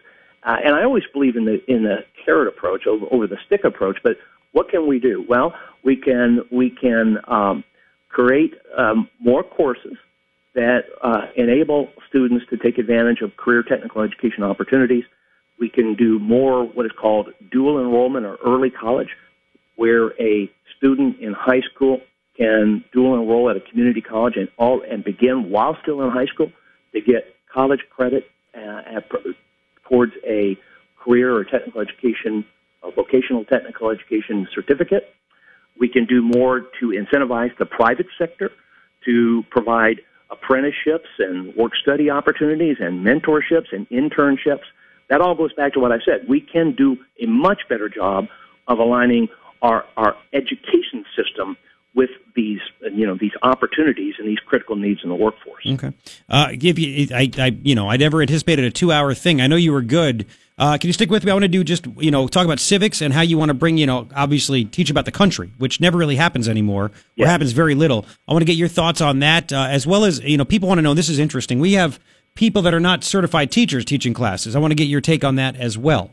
Uh, Frank Riggs, thank you. Hang on with me. We'll continue in about six. He is running for uh, State Superintendent of Education right here in Arizona. Riggs for AZ.com is his website. We'll continue on KNST in five years Fox. 842, Garrett Lewis with you. KNST AM 790 Tucson's most stimulating talk. 94 and sunny today. Low 70s right now. Three things I think you need to know. Number one, all major school districts in southern Arizona, well, I should say in greater Tucson area, closed tomorrow and Friday. Who knows when they're going to open up again. Second thing I think you need to know the guy that's behind the whole Red for Ed movement, music teacher out of Tolleson, Noah Karvelis. I have a story on my Facebook page and I tweeted it out. Uh, guy is a hardcore leftist. He's a music teacher, loves to do social justice stuff, anti capitalist, anti gun. Uh, I mean, he is he is a uh, he's an indoctrinator. You can see it in the story. We'll talk about that more in the next hour. And he's leading the movement. The teachers are getting bamboozled. Third thing I think you need to know: Debbie Lesko. She has uh, she won the special election up in uh, the Sun City area, uh, the West Valley. She won it despite the uh, the media rooting against her, hoping that the Dems would continue to win to try to take down Trump or something. so you have that. Three things I think you need to know. Now we'll continue uh, with uh, Frank Riggs for one last segment. Frank, I really appreciate the time today. Frank is running for state superintendent of schools here in Arizona. Um, so let's talk about uh, let's talk about civics because there are so many ridiculous classes today. I mean, I have friends. Uh, their kid goes to uh, to a high school, and apparently, I think when he's before he got there, eighth grade did not have to take social studies, or ninth grade did not have to take social studies, or any any history class. And I'm like, mm. what is the deal with that? Yep. I mean, the kids don't understand. I mean, there's there's a big push for young people for socialism because they're kind of indoctrinated by bad teachers and they don't learn about what capitalism does and about this country anymore. Oh, that's so true, Garrett. You know, it, unfortunately, and I, th- I think you know, ominously for the future of our republic, so many young people are, are graduating not just high school, but many times two and four year colleges with with little knowledge, with you know, with really no basic understanding of American civics. And by the way, you know who we might put in that category is young Mr. Karvelis. Yep. He, uh, he holds a provisional teaching license because he's not yet completed the required courses on the Arizona Constitution and the U.S. Constitution. Uh, and I, I think that that says an awful lot. But that you know the founding purpose wow. of our common schools, uh, you know, the forerunner to today's public schools was to prepare young people for responsible adult citizenship in our system of self government, of, by, and for the people, as Lincoln said at Gettysburg, through a representative democracy under a constitutional republic. And I tend to agree with the noted uh, prolific uh, author and noted historian David McCullough, who says, you know, look, we're at risk of raising an entire generation of young people who are historically and civically illiterate.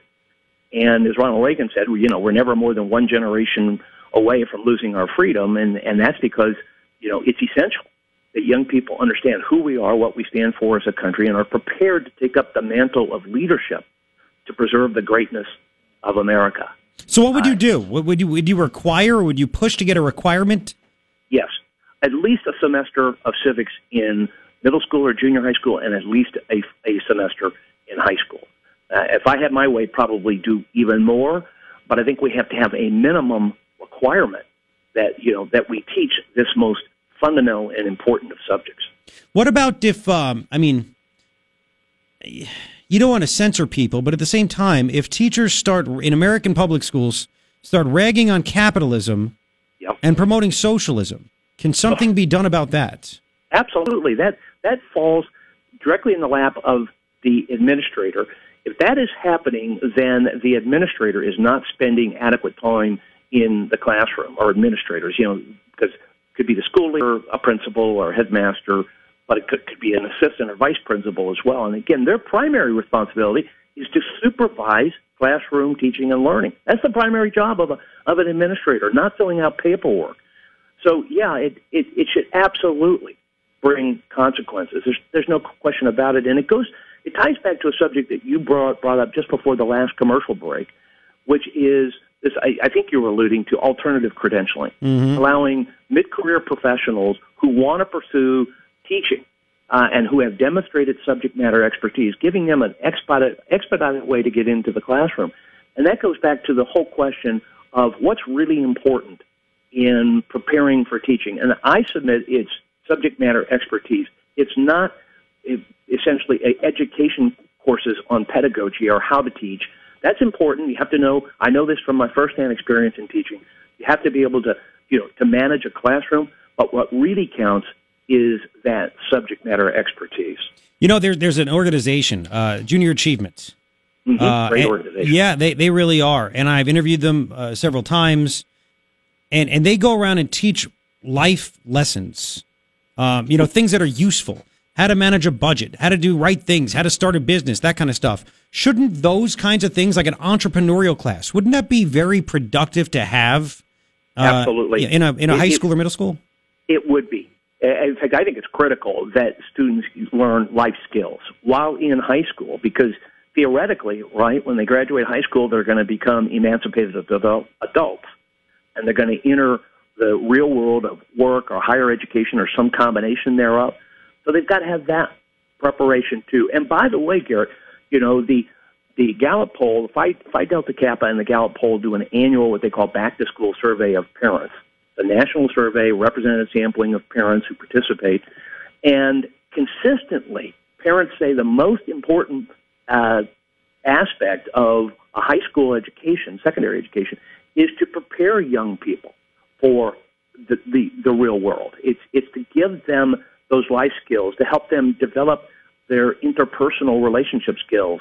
And, uh, and they actually, you know, they rank that as one of the highest, most important missions of our secondary schools, and they rank dead last as the standardized testing.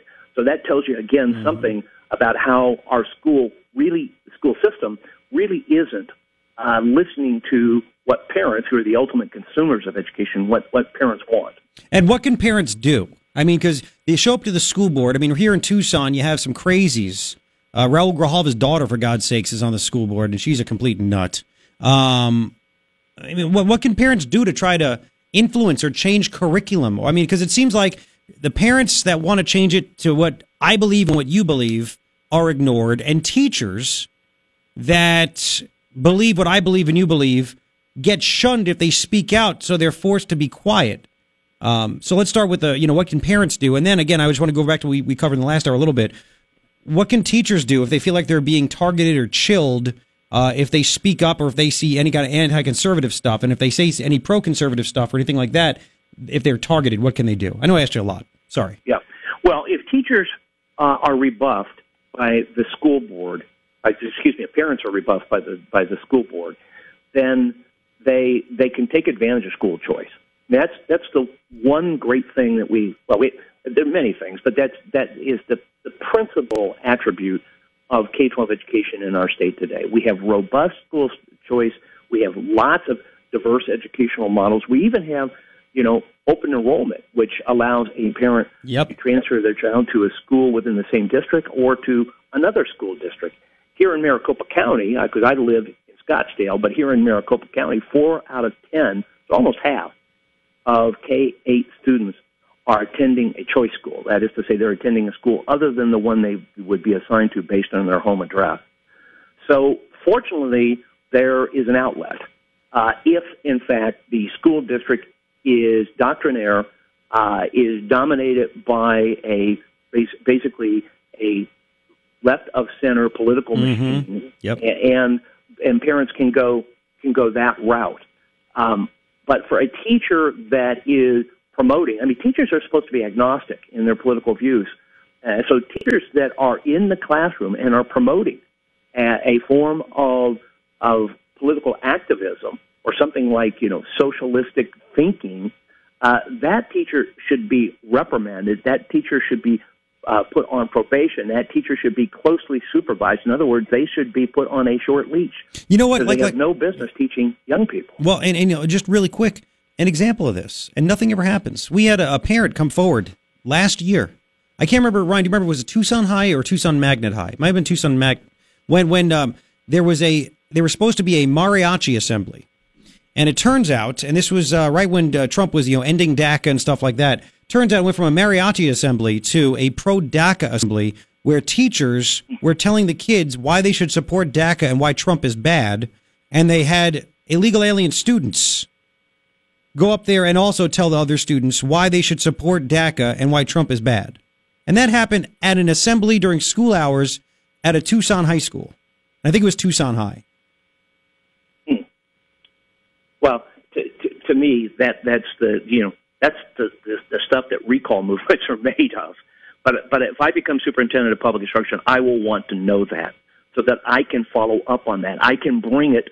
I can take it to the next level, which Okay. is the state board of education, or even to the legislature. Don't forget, we have standing education committees in the House and Senate, and part of their legislative responsibilities is oversight. And to go back to the you know the teacher that you know that won't be a sheeple that will buck the tide. I want that teacher to know that I will have their back. You know they we are a right to work non-union state. That is one of the things that makes Arizona an attractive place to live, start and expand a business. So I do not want that teacher subject to this extreme peer pressure and ostracized or made to believe by their peers, their colleagues, that somehow they have to go along when they believe that walking out or striking is against their principles. Well, listen, man, this has been fascinating. Two hours. I love it. When you come down to Tucson, I got to get you in studio. I know uh, I you've been trying. Um, I, 'cause I know there have been people calling up with a million questions, and I'm a selfish talk show host of this aspect, and I'm always scared of taking questions too.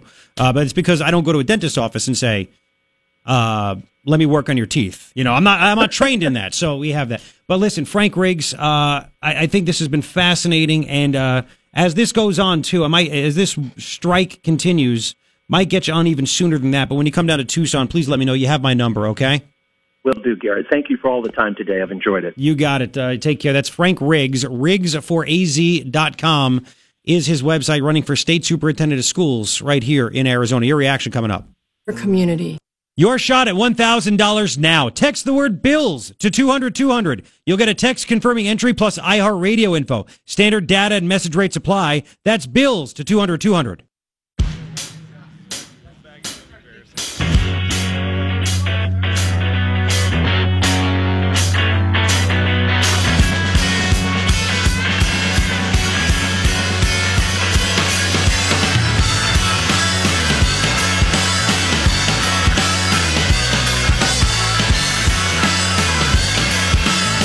But what if I want to? Hi, 908 on this uh, Trump Day. Don't got time. April 25th, it is your morning ritual. Me, Garrett Lewis, KNST, AM 790 Tucson's most stimulating talk.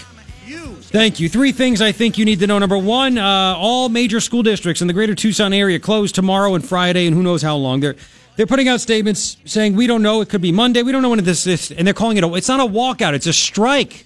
They're on freaking strike. Ugh, we'll see what happens. Second thing that I think you need to know Noah Karvelis, the uh, Tolleson music teacher that's the brains behind the Red for Ed movement, doing all the interviews. He's the one firing them all up. He is a hardcore progressive nut job, anti capitalist, you name it. I mean, it's just. I have the story on my Facebook page, facebook.com slash Garrett Lewis Radio. It's on there. I also tweeted it out at Garrett, uh, at Garrett Lewis. Follow me there. And this guy is literally out of his mind. Um, he, he tweeted out a month ago two personal favorite parts of Red for Ed so far, seeing educators get empowered and the incredible discussions. This has started with my students on workers' rights, labor movements, civil disobedience, and fighting for necessary social change. That's one thing. He said that, uh, you ready? You ready? This is, this is great. Um, teaching is political and silence is complicity. Really? Okay, great. He says it's, uh, you have to, he tweeted this things more educators should discuss, especially if they work with young white men in the classroom. In 2018, he's white also. One, gender, feminism, and Me Too. Two, race. Three, gun violence.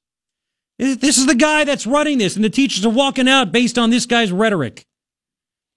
Third thing I think you need to know: Debbie Lesko wins the uh, the special election up in the Sun City area. Uh, won it pretty easily over the Democrat, despite the media like, oh, this could the Dems have their eye on this. So no chance. Three things I think you need to know. All right, let's go to the calls. Your reaction to all this stuff, the teachers. I mean, uh, I mean, we had great calls in the first hour of the show. This is the hell of a show. And if you missed it all right, have the whole podcast up by eleven o'clock. iHeartRadio.com, search Garrett Lewis, you'll get it. And I'll put the we'll put the interview up with Frank Riggs there and on my page, at KNST.com and on my Facebook page. Can I start charging for this? Per, per download? What are you going to walk out? Red for Ryan? Ah, yeah. Ralph. better in blue. Thank you. Ralph, thanks for waiting. Welcome to KNST. Hey, good morning, Garrett. You guys cracked me up, man. So, hey, your call screener asked for my credit card so he could See? charge me for calling. See? And I I'm working on it. laughing. I said, Yeah. I can't give you my credit card. I'll give you my social security number. Yeah, why not? Just do that. I'm telling you, Ryan, Ryan, if there's a free meal, Ryan's there. Yeah, yeah, yeah. As I used to Yeah, teach yeah. when I was teaching free enterprise, the Tucson Unified School District used to, back when I was a classroom teacher 40 years ago, they taught this class called free enterprise, and the state legislature had passed it in order for us social studies teachers to teach the essentials and benefits of the free enterprise system. And part of that was a compare and contrast kind of a thing of capitalism, free enterprise, with socialism and communism. So you actually taught the differences to explain them. But yeah, yeah. You know- you know what's Then all of a sudden, when I'm, a, I'm a 1968 graduate of Tucson High School, we're about to have our 50th high school reunion. So I am certified by the government as an old guy. But the stuff that was coming out today, talking with the guy that's running for superintendent up in in uh, Maricopa County, I'm just stunned. I mean, you know, I have a degree in secondary ed from the University of Arizona, but I'm stunned by the absolute lack of the requirements for history, American government. You know, I, I had no idea. I had no idea that this had all dropped off. Yeah. when I was a high school teacher 40 years ago, I've been a real estate broker now for 35 years and decided to make a career change. But when I was teaching out at Santa Rita High School, every student was required for one year of American history, one year of American problems, which was American government. It's interesting back then they called American government American problems, and and they had to have and they had to have one semester of free enterprise, which was my favorite class to teach. And so, anyhow, you know, like, you know. Here's the here's the thing. If you if teachers today tried to compare and contrast capitalism versus socialism and explain why it's better to be a capitalist society and be free, and have free enterprise, they'd probably try to label you as a white supremacist. Right on. I hear what you're saying. You and know, it's not right. It, it, Yeah. It's it's it's terrible. I mean, they actually think that Bernie Sanders has a freaking clue. I mean, it's like you just want to say, "All right, kids, look at America, look at Venezuela." I know you don't have to be a rocket scientist to figure that part out. You oh know, hell no, you don't. So, and you know what? And I didn't ask Frank this, but it's like there is such, and I got emails about this, and people saying, "I hope Frank realizes he's not naive and he realizes that there is such a grip by the left on the education system, and the reason they've done this is because they wanted to change what you were teaching. They want people to become more dependent on the government." And they want them, Oh, and then you. you have a bunch of Uh, you know libs that are slash libs slash socialist slash commies that want to push the Venezuela and the European model. That's what they want. They don't want the kids to learn what actually works, and they want to say what actually works is racist and sexist and wrong. Well, I think a lot of what a lot of what you're talking about and what the superintendent candidate was talking about is what gave rise to the the alternative to public education. Yeah, Really? yeah. I mean, the charter schools and the private schools, the Catholic school model has been there from the get go, and it is still there. And uh, when I was growing up in this town, the only difference between going to Salpointe Catholic or Tucson High was you're going to be taught by some nuns and some and some men of the cloth Mhm. at South Point. But everybody, everybody still had rules and regulations, and if you violated them, you got you were you were kicked out. You know, and and now when you're talking about these classroom behavioral things, it is the tail's been wagging the dog for a long time. well, again, if they kick people out, they lose federal funding. Well, yeah, And- and- there's and- something wrong with that formula. Yep, and if they kick people out, then all of a sudden they have to report these things, and schools have discipline problems. They don't want that uh, that publicly known. Look what happened down in Florida when they decided Yeah. to not report all this stuff. You know. Yep, you Yeah, are a thousand so- percent right, man. Well, Hey, I, carry on, Garrett. I we're, appreciate we're, it. we're listening to you. Well, thank you, man. Because I drive around, you know, so I listen to you in the drive time in the morning. I catch ten minutes here, twenty minutes there. Mhm. So uh, you're you spread the word and uh, keep on keeping up, man. I will, man. I appreciate it. Thank you. Okay, you Take care, betcha. man. Bye bye. You know, I did read really quick. This is what's crazy. Okay. Um, I want to make sure I got this right. Why, why start now, right? Yeah. Why start now? Um, but I think this, the schools are going to be closed, what, tomorrow and Friday? But I believe, I want to say they're still going to serve. Yes, yes, yes. Here we go. This is what schools are about now. It's not about education. You ready for this? In the local paper. Amphitheater, Flowing Wells, Marana, Sunnyside, and Tucson Unified have plans, even though they're closed tomorrow and Friday, have plans to provide free and reduced cost breakfast and lunch for students. But beyond that, the walkout has crippled schools' ability to care for students. So schools where you're supposed to actually get a freaking education have now become a second kitchen. Yep, don't worry about us actually educating you properly, but we'll still give you free meals and reduced meals. Yeah, that's what it comes down to. Really? My goodness. Pat, thank you for waiting. Welcome to KNST. Hey, Garrett, how are you? All right. Um, I generally wouldn't call into a talk show, but after hearing the guy who, uh, what, what was his name again? I Uh, apologize. Frank Riggs. Frank Riggs. After hearing him talk, I had to call in because his comments about discipline were, as best I could say, naive at best. Uh, the problem, part of the problem is, even when you have school districts that care about discipline and try to do something about discipline, um, as soon as they try to kick a kid out, the parents scream, "Oh, we're going to sue you." The school districts have no money to fight that lawsuit, so they roll over. I know this based on for uh, a number of instances, but in particular, I know the guy that used to be the super or the school board chairman out at Diamond Bell, way west of here. Okay. Okay. And they tried to kick kids out, and the school board basically voted, nope, we'll leave the kids in because we can't afford to fight a lawsuit. And to me, it's a real, real simple solution. Hmm. What you do is, for the state of Arizona, would be required to have on staff. Now, it costs more money, but you know what? If you can get discipline taken care of, in my mind, as a taxpayer, it's worth it. Some lawyers on staff that their sole job in life is to be there to assist the schools to fight these ridiculous lawsuits. So the school districts can say, you know what? We're going to take this in hand. We're going to fight them.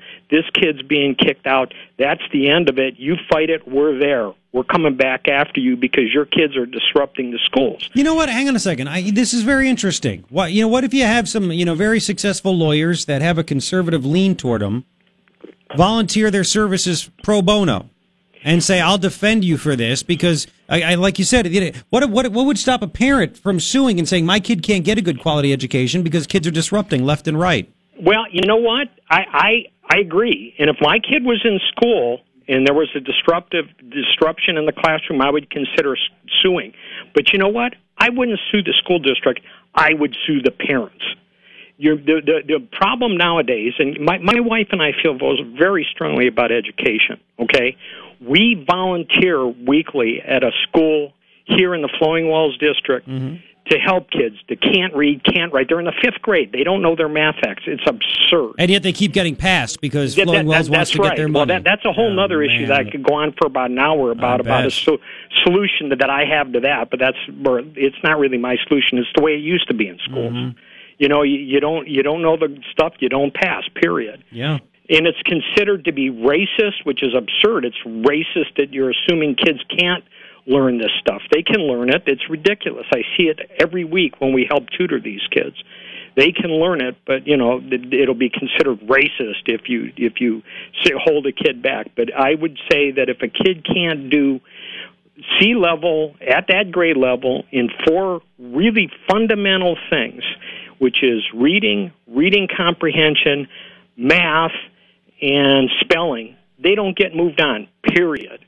That's the end of the story. They get held back. And you know what? I would bet 90% of those kids, if they were faced with that prospect and knew it at the beginning of the year and their parents knew it, would pass at a C level. You know what? I remember going, you know, again, I'm 41, but kids got left back when I was going to school. And that was like the biggest fear ever. So it Right, motivated you because you, you didn't want to be the kid that was left back, you know?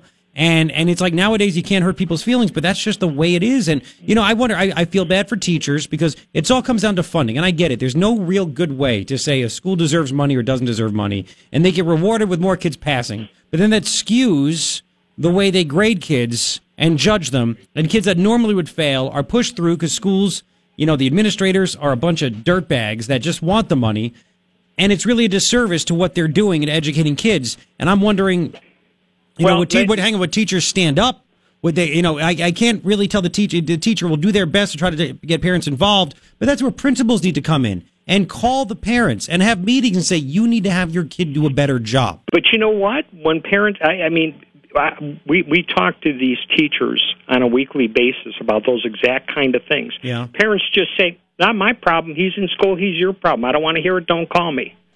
I mean, the, the things you hear out of parents nowadays. When I was a Yeah. kid, when I was a kid, and I'm an old fart. I'm retired. When I was a kid, if you wanted to go to a PTA meeting, you had to get there an hour early, else you'd be walking because every parent and their brother was at the PTA Yep. meeting. Now they don't care. Now, now you can park by the front door. You know, it's it's you can have the best best paid and best teachers in the world, but if the kids are not willing to learn learn because their parents aren't behind them, you're not going to get them educated. And that's the reality. You've got to force the parents to get involved and and make and I mean force it. Nowadays you can't voluntarily do it. And the way you force them, in my opinion, is say, look, we don't want to do this, but your kid's going to be held back if he doesn't do it. Mhm. And then the only problem is that again the principals don't want to do that because then they get less money. Yeah, yeah, but guess what? I it- agree. If, if I agree with state, you. If the state requires it and it's a state test, take it out of the hands of the school. Period. Hmm. And the only thing you have to worry about is people uh, falsifying the test. Well, I think I think what you have to do is shame the damn parents. You know, it has to come from you know elected leaders, the stupid mayor. It's got to come from the principal. It's got you got to do a better job. Your kid is not going to make it in life, and don't put this crap on a like. You have to get tough. And, Well, and, you know, I, I was listening to a program on this station, I believe it was, where they unfortunately, unfortunately, it was um, taped delay or it was taped, so I couldn't call in because I immediately ran for the phone.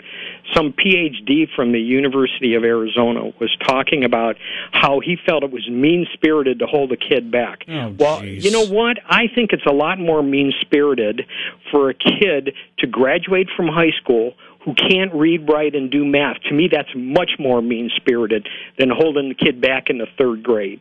I, I'm sorry, I just think that, and, and I honestly believe, like you said, no one wants to be held back. If they were faced with that prospect, period, and we're not talking. I was trying to tutor a kid with the AIMS test back a few years ago that needed some help. Mm-hmm. I was dumbfounded what's on there, what was on there. I, it's not the basics. It's you know, and and and I'm all for what the teachers say. Well, we want to teach them to think. We want them to teach to problem solve.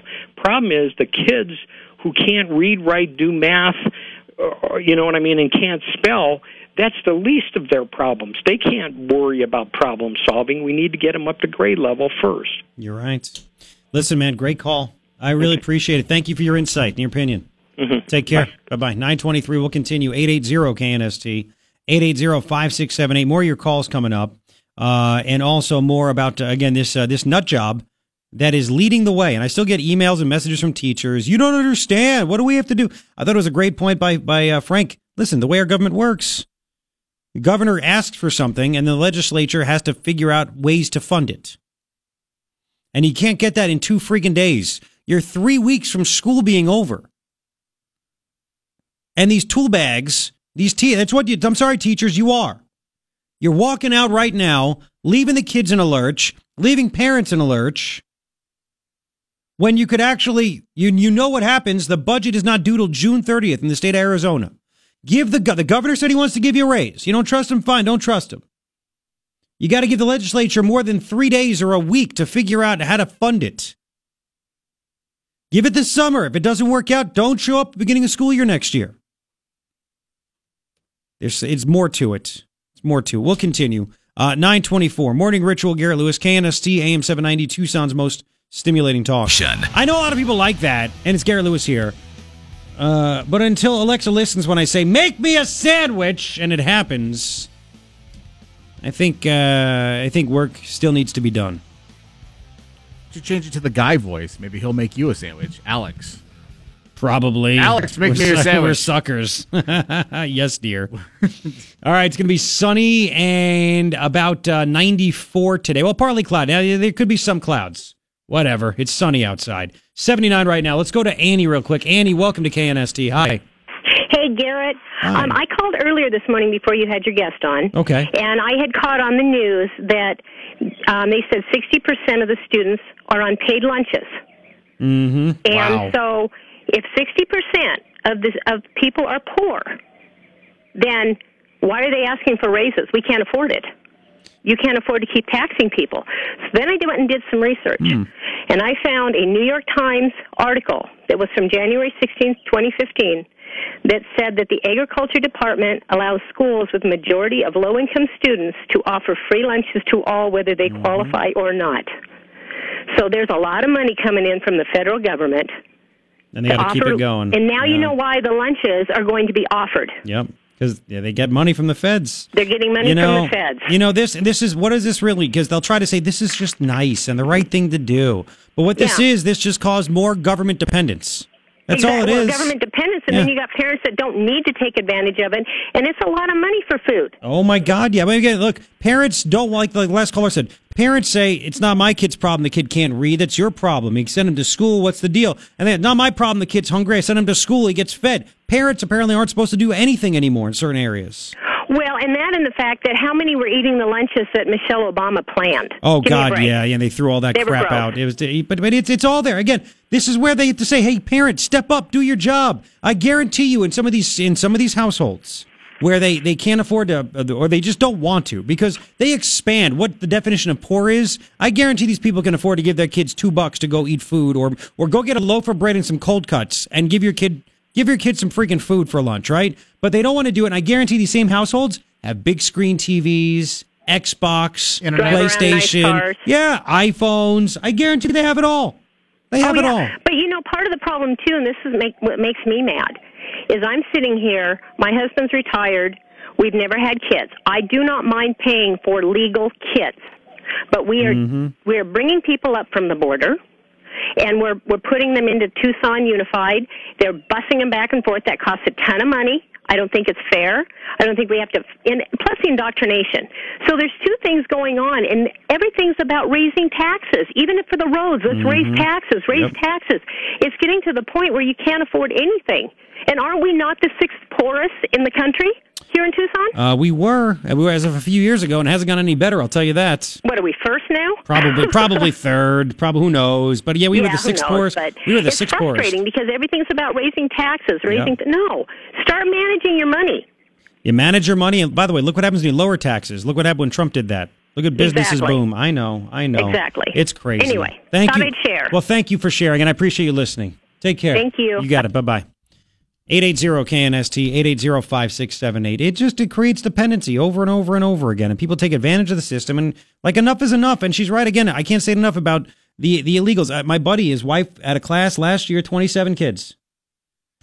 Some couldn't speak English. I mean, it was breaking her heart. They didn't have shoes. Some of them, she couldn't, she'd call contact information. Nobody would answer. She didn't know who they were living with. Trump gets elected. Magically, her class shrinks from 27 to, I believe, 13 and she can teach the kids there. They want to learn. The other kids couldn't speak English. They're holding the other kids back.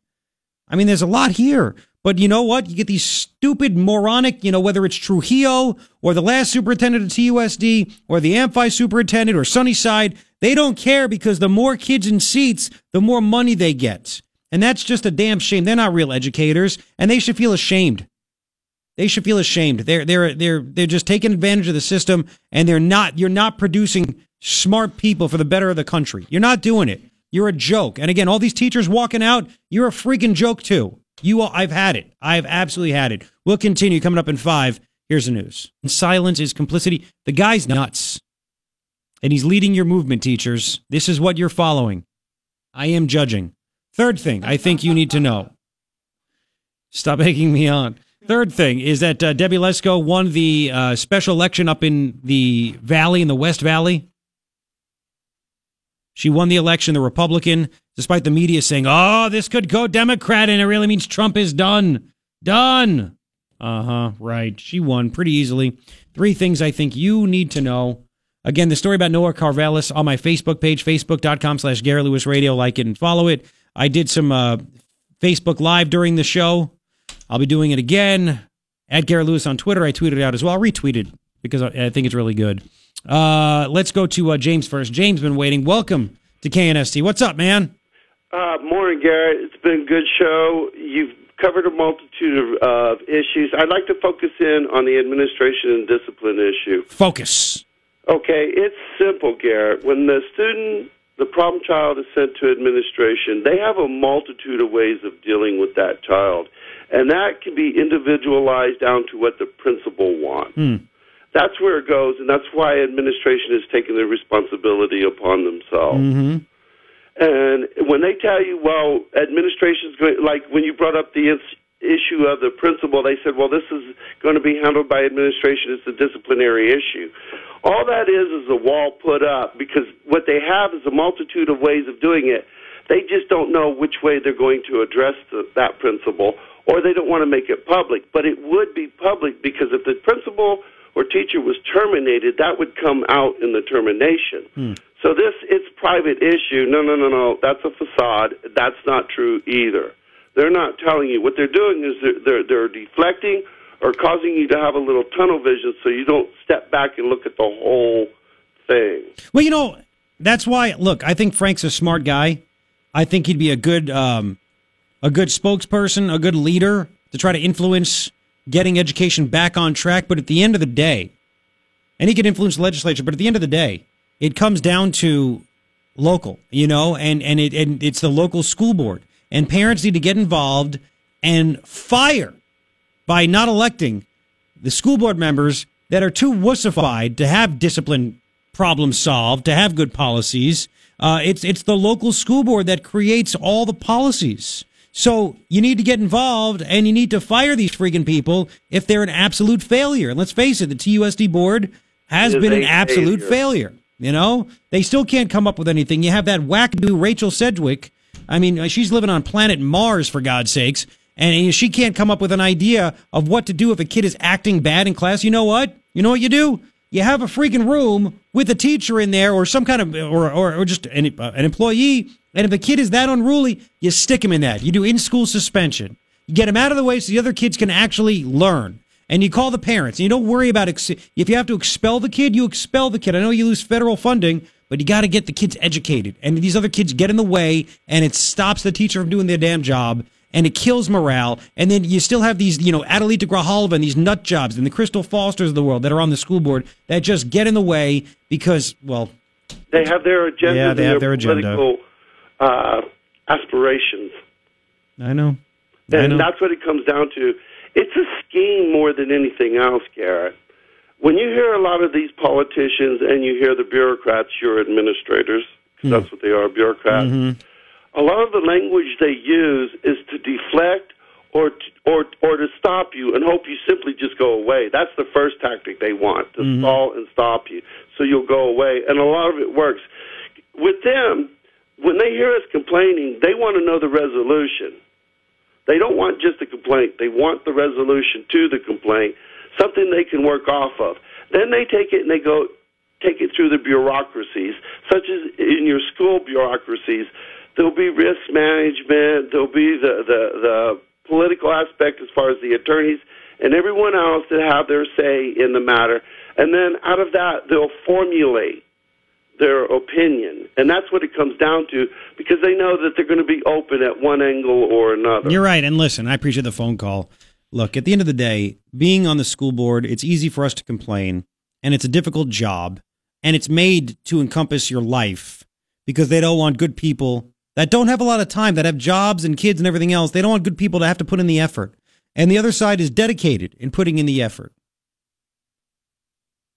And I guess it just needs to change. It needs to change. Thank you. Bill, welcome to KNST. Hi, Bill. Oh, is the phone is the phone up, Ryan? Hang on. Bill, welcome to KNST. Hi. Hi, can you hear me? I can hear you now. What's up, man? Uh, I was a teacher for uh, 37 years in District 1, Okay. and uh, things were a little bit different then, but uh, this business with the strike, they had something happen in the 70s, and the talk was terrible in the school. And uh, they were getting ready at the end of the year, thinking about the next year. And I asked them, um, well, since we're on contract, we should be there. Uh, what would they do? To, how would they far would they go to stop somebody? And there was some very angry attitudes. And um, I thought, you know, I'm going to show up. I would probably be as stubborn about showing up as they were and trying to keep me. That that presents a real problem. So wait a second. So you when you were a teacher back in the day, they were talking about going on strike, and you were Yeah. trying to figure out if you showed up for work, what would they do to you? Uh, I asked them straight up at lunch, some of them, and they were so adamant. They were so aggressive, and I thought, uh, well, where am I going to park, and how am I going to get there? And don't mess with me. If I want to go in, I want to go in. Don't try to stop me. Mm-hmm. You can do you want. I'll do what I want. But there are people still today that don't talk to each other over that. Wow. And that was in the 70s, and it, it doesn't seem to be fruitful. Also, the students don't get the right uh, idea here. They get the idea they can go out too, and all we do is snowball a problem. You're right. You know, it, because now you know students are going to see the teachers. If they don't get their way, you know what? I'll be like the teacher. I don't. If I don't get my way, I'm not going to show up either. That's a great point. I'm just going to. It's just like learning from your parents. They're learning from the teachers, Yeah. and they go right straight down into a hole. Mm-hmm. I didn't have much of a discipline problem in my world. Um, I did have a, a student teacher once, and I asked them how they were, how they viewed teaching. What, what was what were they trying to do? And they used their hands, and they explained that they were going to take the kids on the bottom and get them up to the kids on the top. And I said, well, I disagree completely. I teach from the top down. I want to keep the smart kids smarter and pull everybody up from the bottom. so Exactly. advances, and they hadn't thought about that. Exactly. You But know, that's- that's, like when you play sports. You generally play down to the competition, and you don't want to do that. You want to play the best of the best. I coached for 35 years. I know exactly what you're saying. So you know what it is. So what would you do to these teachers, by the way? Say again? What would you do to these teachers that are striking right? That are going to be striking tomorrow and Friday? I don't have any time for them. Would you fire them? Absolutely impatient. Well, if they voided their contract by doing this, and I don't know what's in the current contract. Oh, they are. They're avoiding it. It is illegal for them to strike in the state of Arizona. They they are avoiding it. I just simply find somebody else. You know, if I were in the school, um, I would take two or three classes of my subject together. That'd be all right. We'd find a room and just go on. I know they're short of teachers all the time now. Apparently, they're short of teachers before they even get the school started. So that's Mm-hmm. kind of a, a recommendation on what's going on by itself. Yeah. It was a wonderful thing for me in my time, and I was in wonderful departments doing really, really an enjoyable time. Uh, my suggestion was that the teachers can control a lot of this, but it is true that at the end of uh, by 2005 to 10, the parents. Let's go backwards. When I started, they had the 60s problem in society, the 68 9 problem.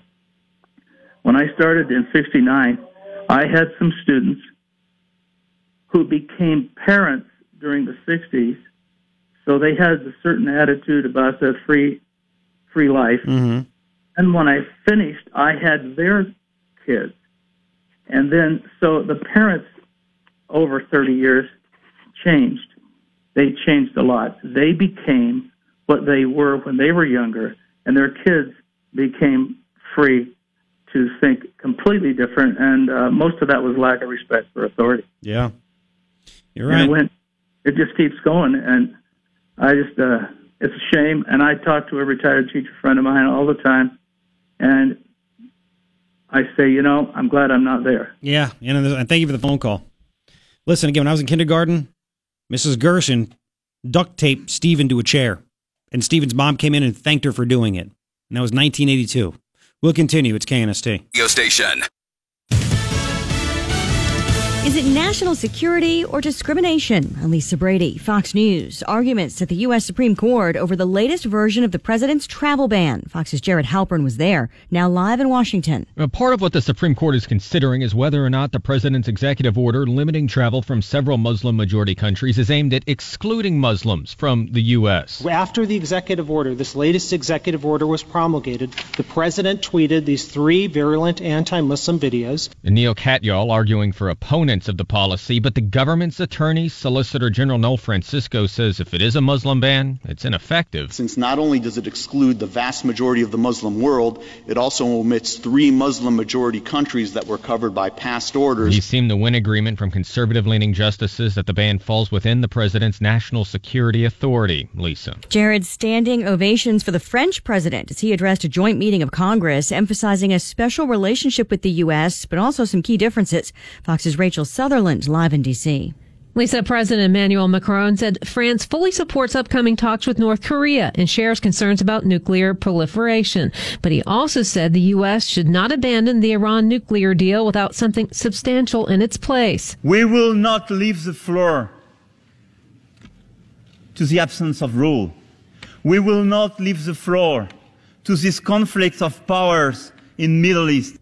President Macron says France wants to work with the U.S. on a new deal, saying Iran shall never possess any nuclear weapons, not now, not in five years, not in 10 years, never. Lisa. Rachel, a police officer shot at a Home Depot in North Dallas yesterday has died. We come before you this morning with broken heart. Dallas Police Chief Renee Hall says a second officer and a security guard remain in critical condition. The suspected gunman is in custody. Fox News, fair and balanced.